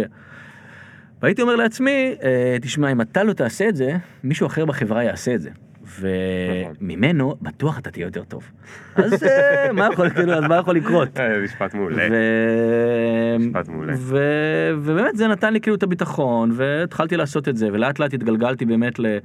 לאט לאט קצת התחום התפתח ואני קצת קשקשתי על זה יותר בחוץ והתחלתי לעבוד עם חברות יותר ויותר מעניינות ויותר לג'יט עם, עם, עם יזמים יותר טובים וקרנות טובות וסיפורים טובים ו, אה, ובאמת באמת הייתי אה, ליוויתי הייתי שותף לתהליכים באמת בהתחלה במיסביז ואז ב... אה, ואז באיזי פה בארץ שזה כזה אלפה ישראלי ואז ב... עבדתי עם החבר'ה של ון ועבדתי איתכם בג'ולט ואחר כך במעפילים. ו... תוך כדי בעצם הדרך הזה, ועם, ועם ג'לי בטן שנמכר לפלייטיקה, ו, ו, ולאחרונה גם בשוקית, ומה שהבנתי תוך כדי העבוד, העבודה הזאת, שכשאני עבדתי בתור הסמנכ"ל שיווק חיצוני לסטארט-אפים, באמת הייתה לי שאלה שאומרת, מה, מה אתה אוהב לעשות? וכולם אמרו לי, לך לעשות B2B, כי זה, כי שם צריכים אותך. ה-B2B, החברות האפורות יותר במרכאות, שם התחרות גדולה, שם יש למישהו כמוך אה, מקום לבלוט ולקחת ownership על הרבה מאוד דברים. אה, לצורך העניין, נגיד, לפני שבאנו, נגיד, לעשות עבודה בג'ולט, אז נגיד, אה, שביררתי עם חברים בקרנות ויזמים וכו', אמרו לי, שמע, זה יהיה לך מדהים, כי חברה מדהימה, אבל שמע, יש שם אנשי שיווק, חבל הזמן, אתה יודע, גם ליאור וגם רועי ובכלל, ו, ובעוד מקומות, אה, והמקום שלך ב-B2B תהיה לך הרבה יותר הגשמה עצמית. כן. ואני באיזשהו שלב... גם הכל שם יותר אפור, ואתה יכול לצבוע את זה בקלות הרבה יותר. חד משמעית, ויש יותר כסף, ישלמו לך יותר וזה וזה. ועשיתי כמה פרויקטים של B2B, אבל זה פשוט היה משעמם בצורה בלתי רגילה. ובאיזשהו שלב הייתה לי, נפל לי האסימון, והבנתי ביני לבין עצמי, אה, אמרתי כאילו המתנה שלך והקללה שלך, זה שאתה אה, אה, אסטרטג, פרסומאי, קריאייטיב, סמנכ"ל שיווק, whatever, והיכולת שלך, הידע שלך, ה superpower שלך, זה בלבנות מותגים. וזה אומר שאתה צריך לעבוד עם חברות B2C, עם חברות consumer, עם חברות שהן בונות משהו, בונות חברה, בונות מוצר, שיש חשיבות גדולה ל brand מסביבו, והן הולכות לראש של ה end user, זה חברות שמטרגטות אנשים ולא עסקים. כן. לצורך העניין זה מאוד רחב היום, כי זה יכול להיות uh, ג'ולט, זה יכול להיות מעפילים, שזה בכלל חברת e-commerce, וזה יכול להיות גם חברה כמו מאנדיי או כמו וויקס, שמוכרת לעסקים זעירים, כן. אבל בסוף היא, היא מוכרת למישהו אחד. בצד לבעלים של העסק לבעלים. של העסק, שהוא כנראה בן אדם. כן. אה, ואז התחלתי באמת לעבוד עם חברות B2C. ו... ובאותו רגע גם לי הייתה איזה מין הנחת רווחה מאוד גדולה, כי פתאום הרגשתי שאני במקום. מצאתי את המקום שלי, ובעצם אז אני עושה את מה שאני עושה ב-15, מה שרציתי לעשות בגיל 16, שזה להיות פרסומאי, פשוט אה, ללקוחות שאני, שהם סטארט-אפים, שמטרגטים שוק גלובלי, אז אני עובד בארצות הברית ואני עובד בלונדון וכאלה, ועל פנטזיות גדולות, ופנטזיות גדולות, עם מקומות שיש בהם כסף, עם יזמים ואנשים מדהימים, ואני למדתי מכל, אה, מכל חברה שעבדתי בה, קיבלתי ממנה לדעתי הרבה יותר ממה שנתתי לה בחזרה, ולמדתי מכל האנשים האלה המון המון המון, ואני חושב שזה אחד היתרונות או אחד הדברים שאני הכי מודה עליהם מהכל, וגם אפרופו אגו, באתי לזה מאוד מאוד, אה, אני חושב שאני בדרך כלל הייתי מגיע לזה מאוד מאוד פתוח, באמת בא, בא ללמוד מכולם, וגם כשאני הייתי מתחיל לעבוד עם חברות, בדרך כלל הייתי אומר, תקשיבו, אני, אין פה, זה לא, אני, אני לא חושב שאני יכול, אני אבוא עכשיו, ומחר בבוקר אני אביא לכם פרזנטציה ואני אפיל אתכם מהכיסא. אני חושב שהיכולת שלי זה לעבוד עם, ה, עם, ה, עם הצוות המייסד, ולבוא קצת חיצוני, להקשיב לכל השיחות, להיות מעורבב איתכם ביחד ולהגיד, אוקיי, מכל הדברים, זה. זה הדבר שצריך לדבר עליו, וזה הדבר שצריך לבנות, סיפור, לבנות סביבו סיפור, וזה מה שכדאי לעשות, וככה נבנה את זה. אה, ממק, ממקום יחסית צנוע, עד כמה שאני מסוגל, כי זה לא שאני בן אדם צנוע, אבל אני חושב שהרבה מאוד מהתשובות הן נמצאות פה, והתפקיד שלי היה באמת לעשות איזה מין היילייט על, על אזור מסוים, ובאמת שם הייתה לי תקופה, תקופה מאוד מאוד כיפית, ובאמת עבדתי עם חברות B2C, וזה זה, זה אנשים אחרים, זה יזמים אחרים, זה, זה, זה, זה כולם רוקסטרים, וכולם... מה כן היה קשה בזה? שכולם רוקסטרים, וכולם אה, מגלומנים, וכולם יודעים יותר טוב מכולם, ו... ו... ו... וזה אנשים, וזה אנשים... תגיד, אני הייתי קשוח מדי איתך? לא, אתה היית ליאור פרנקל. מה זה אומר? לא. ליאור פרנקל. לא, כי לפעמים... אה, תשמע, כאילו אמרת לפ- אמרת לפני שעה, כן. בתחילת הזה, אמרת משהו, אני אגומניאק, אני לא מכיר אותך כאגומניאק, להפך, אתה באת, כמו שאמרת עכשיו, אתה באת בגישה של כאילו, הבנתי אתכם, אתם הסטארט-אפיסטים, אתם הרי גם ככה חיים בסרט, בתוך הסרט הזה אתם בטוחים שאתם יודעים מה אתם עושים, בתוך הסרט הזה אתם גם מלאים בתשוקה, חסרי ציניות, שזה ממש קשה. נכון, וגם עובדים, זה אני צריך- גם עובדים, וגם עובדים גם כל הזמן. עובדים, תשע בבוקר עובדים, ויש שקט במשרד, אתה אומר, ניסיתי להסביר לעיניים, לא יודע, את, את, את מגיעה למשרד, וזה נראה לך מהצד החברה הכי סוערת בעולם, ואת באה, וכולם מתקתקים על מחשבים, ואני כאילו, איפה ה... איפה הצחוקים? איפה הגג? איפה העניינים, בדיוק. אה, אז לא, לא, ממש לא, לא היית קשור, אני חושב שנגיד, לא יודע, ממך למדתי הרבה על... אה, על יעילות ופרודקטיביות, ומ... אתה יודע, ומ... מ... מ... מ... אתה יודע, מכל אחד מה, מהיזמים והאנשים שלמדתי איתם, זה היה בשבילי, אתה יודע, גם קיבלתי כזה, איזה פין, אתה יודע, פרונט רואו טיקט, לשבת באמת מאוד מאוד קרוב לאנשים האלה. שמע, אני לא גייסתי אה, עד, until recently, מה שנקרא, אה, עשרה מיליון דולר על רעיון שהיה לי במקלחת, והייתי מספיק בטוח בעצמי עם מידת מגלומניה, שלדעתי אתה חייב שיהיה לך. אה, אתה יודע, לבוא ולהגיד, אני הולך לשנות את הצורה שבה דור שלם בכל העולם הולך ללמוד, הולך לגור, הולך לקנות דברים באינטרנט, אני הולך לשנות משהו שהמון אנשים הולכים לשנות, אני הולך לשנות התנהגויות יומיומיות של אנשים. תשמע, אם אין בך טיפת מגלומניה, אתה צריך להיות מספיק הזוי, אתה יודע, in a way, להגיד, אה, ברור שאני יכול לגרום לעשרה מיליון אנשים לשנות את מה שהם עושים היום ולגרום להם לעשות משהו אחר. שמע, אתה צריך להיות כאילו... כן, קצת הזוי. תראה, הזוי ובטוח בעצמך, עם מלא מלא בתשוקה, ו... אתה יודע, זה, זה, אני, מאוד, אני מאוד הערצתי את הדבר הזה, ואני אני נתתי לזה עד היום, אני נותן לזה הרבה מאוד כבוד. כן. אמ, תגיד, אנחנו חייבים לקפוץ קדימה, כן. כי אה, אנחנו ממש, אה, היה לי יותר מדי כיף, אז אנחנו ממשיכים ממשיכים, אבל קפוץ רגע קדימה ל-last... אה, אוקיי, אז בגדול מה שקרה משם, אז, באמת בש, בשנתיים שלוש האחרונות עבדתי רק עם חברות אה, B2C, B2C. בונות מותג, הולכות מטרגטות האנשים, מהמון הוורטיקלים, גיליתי שיש תעשייה חדשה בישראל, שנקראת תעשיית ה-B2C. ואני אומר שוב, עד היום היינו startup nation שהוא B2B startup nation, חבר'ה מהצבא, מ-8200 או whatever, טכנולוגים, בונים מוצרים טכנולוגיים שמוכרים לסיסקו, ובחמש שבע שנים האחרונות אתה רואה חברות כמו Waze וכמו וויקס ופייבר ואיטורו ופתאום סלינה ולמונייד ופתאום וון וג'ולט ו- שוקית. ומעפילים ושוקיט ואתה בעצם אתה מבין שכאילו נגמר, לא נגמר אבל נרגע מאוד העידן של החבר'ה הטכנולוגיים הישראלים שם מביאים טכנולוגיה ומפוצצים את העולם. יש פה אנשים יצירתיים בצורה בלתי רגילה עם חלומות ושאיפות ענקיות שמבינים את העולם הגלובלי לחלוטין כי היום אין המון הבדל בין אה, בחור בן 26 מתל אביב לבין בחורה בת 26 שיושבת ב-LA או בברלין. כי אנחנו מאוד מאוד דומים אחד לשני, אנחנו חיים באותם ערוצים ו- וכולי, ולכן מאוד הגיוני שרעיונות גדולים אה, צרכניים יצאו גם מישראל. יש פה אנשי marketing מטורפים, תעשיית הפורקס, תעשיית הגיימינג, בנתה פה אנשי marketing מש- משוגעים, ואין סיבה שלא יצאו מישראל רעיונות גדולים כמו החברות שאמרנו. ומה שגיליתי, שהסתובבתי עם החברות האלה, כי החלטתי שזה מה שאני עושה, אה, גיליתי שיש אה, שוק הולך וגדל מצד אחד, גיליתי שיש אה, מצד שני, כל הצד המקצועי של קרנות הון סיכון ושירותים מקצועיים נמצא הרבה מאחור. הנטוורק של אנשי הקרנות הון סיכון והשותפים הוא באמת בעולמות B2B. אה, הם לא הדביקו את הטרנד הם החדש. לא הדביקו את הטרנד, זה אנשים אחרים, הנטוורק של, שלהם אחר, הניסיון שלהם הוא אחר. ובעצם ראיתי, אמרתי בואנה יש פה חברות מדהימות, עם יזמים משוגעים, עם רעיונות באמת ראויים ומדהימים, וכאילו, שמע, הם... לא הגיוני שהם לא מצליחים לגייס כסף ולצמוח באותה קלות כמו אותם שלושה חבר'ה שמביאים עכשיו את הרעיון הסייבר הבא ל-whatever.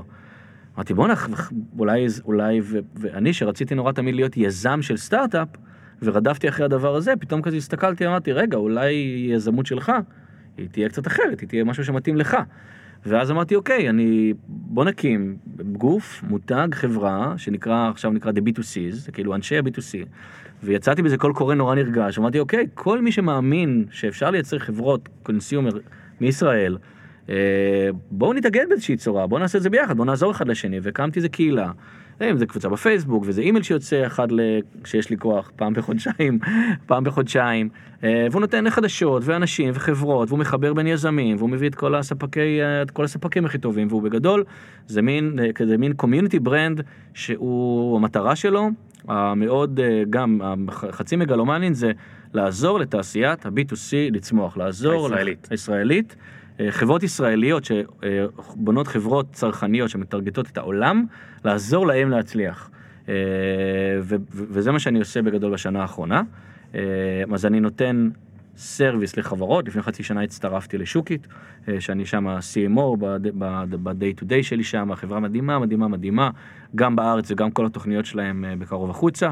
אה, מתחבר מאוד לכל עולם ה-direct to consumer brand, שזה עולם נניח כמו של חברות כמו מעפילים, שזה בעצם חברות e-commerce, שהן עושות, אה, הן לוקחות קטגוריות מיושנות כמו מזרונים, או שמפו, או דורדורנט, או, או, או, או לא יודע מה, או, או אבקת כביסה, שמוכרים לנו דרך הטלוויזיה בשופרסל, או בוולמארט וטארגט, והם פתאום, הם, ו, ואז הם אומרים, בואו, לא, מותגים האלה כבר לא רלוונטיים. בואו נביא מותגים חדשים, בואו נביא מותג, אה, אבקת כביסה, שהוא אה, לא טייט ומוכרים אותו בטלוויזיה בפרסומת אינפורמטיבית של דקה, בואו נביא אה, אבקת כביסה עם, אה, אה, שהיא תהיה בלי חומרים אה, מלאכותיים ומשמרים וטובה לסביבה וטובה לתינוק שלך או שלך ונמכור אותה דרך האינסטגרם עם משפיענים ונבנה סיפור בכלל חדש לדבר הזה ונביא ערכי מותג חדשים וסיפור וזה מותג נשלח חדש לך ישירות הביתה. וזה יגיע לך ישר הביתה צריך לקנות ובגלל. שזה לא עובר בטארגט אז גם יש 30% פחות ואתה תשלם פחות ויותר מזה אני אלמד את העדפות שלך ועכשיו אני גם אשלח לך את זה כל חודש הביתה ויש היום הזדמנות חדשה ומדהימה למותגים חדשים ל- ל- אה, לצאת לעולם זה משהו שהוא כאילו הוא בלתי נתפס כי כן. מותג זה תמיד היה משהו שנורא קשה ויקר ולוקח הרבה זמן ויש היום קרקע פורייה למותגים חדשים ל- אה, להיוולד. אה, שזה גם חלק מהאג'נדה, גם שלי, גם ב-B2Cs, גם בעולם, גם בשוקית וכולי, ו- אה, אז היום זה מה שאני עושה, יש את ה-B2Cs, אה, זה מין community brand שעוזר לחברות האלה. לפני חצי שנה הצלחתי לאגד ולאחד ולשכנע עוד כמה אנשים טובים וכמה גופים מאוד מאוד חזקים, מאוד מעניינים, שיש פה הזדמנות פיננסית גם, שאותם חברות היום אה, אפשר ויש הזדמנות טובה להפוך להיות שותפים שלהם על ידי זה שנקנה מניות בחברה הזאת ואז בכלל נעזור לה לצמוח ולגדול.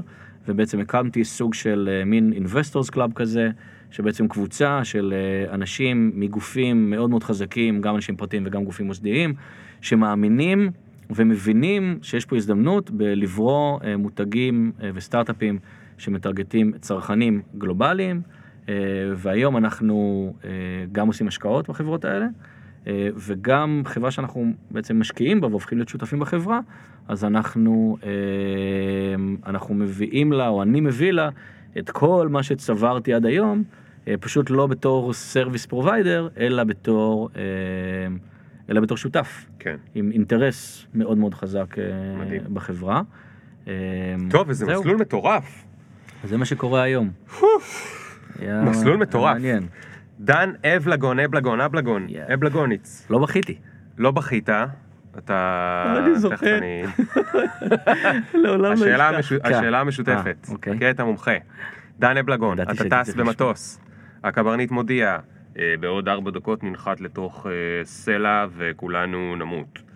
מה המחשבה שעוברת לך בראש? איזה באסה שלא הספקתי?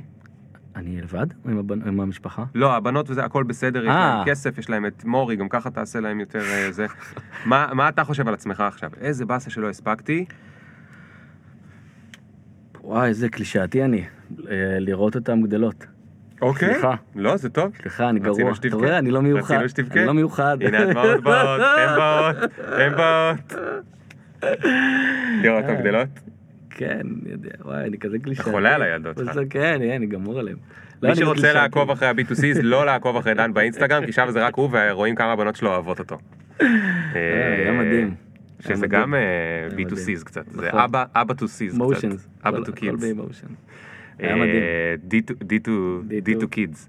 אה, יאללה דן, היה ממש כיף. כן, אחד. הפרקים הארוכים, לא התכוונתי, לא התכוונתי גם. אבל אה, היה כיף. ולמדתי הרבה.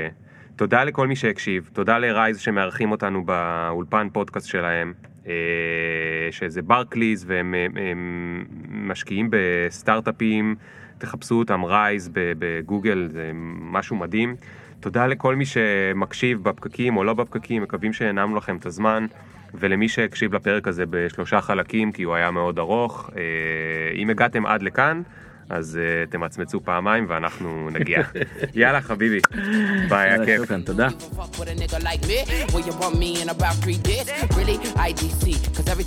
Talk, they can't see the big up picture. Fuck your filter, me can't go run, but me can't repeat.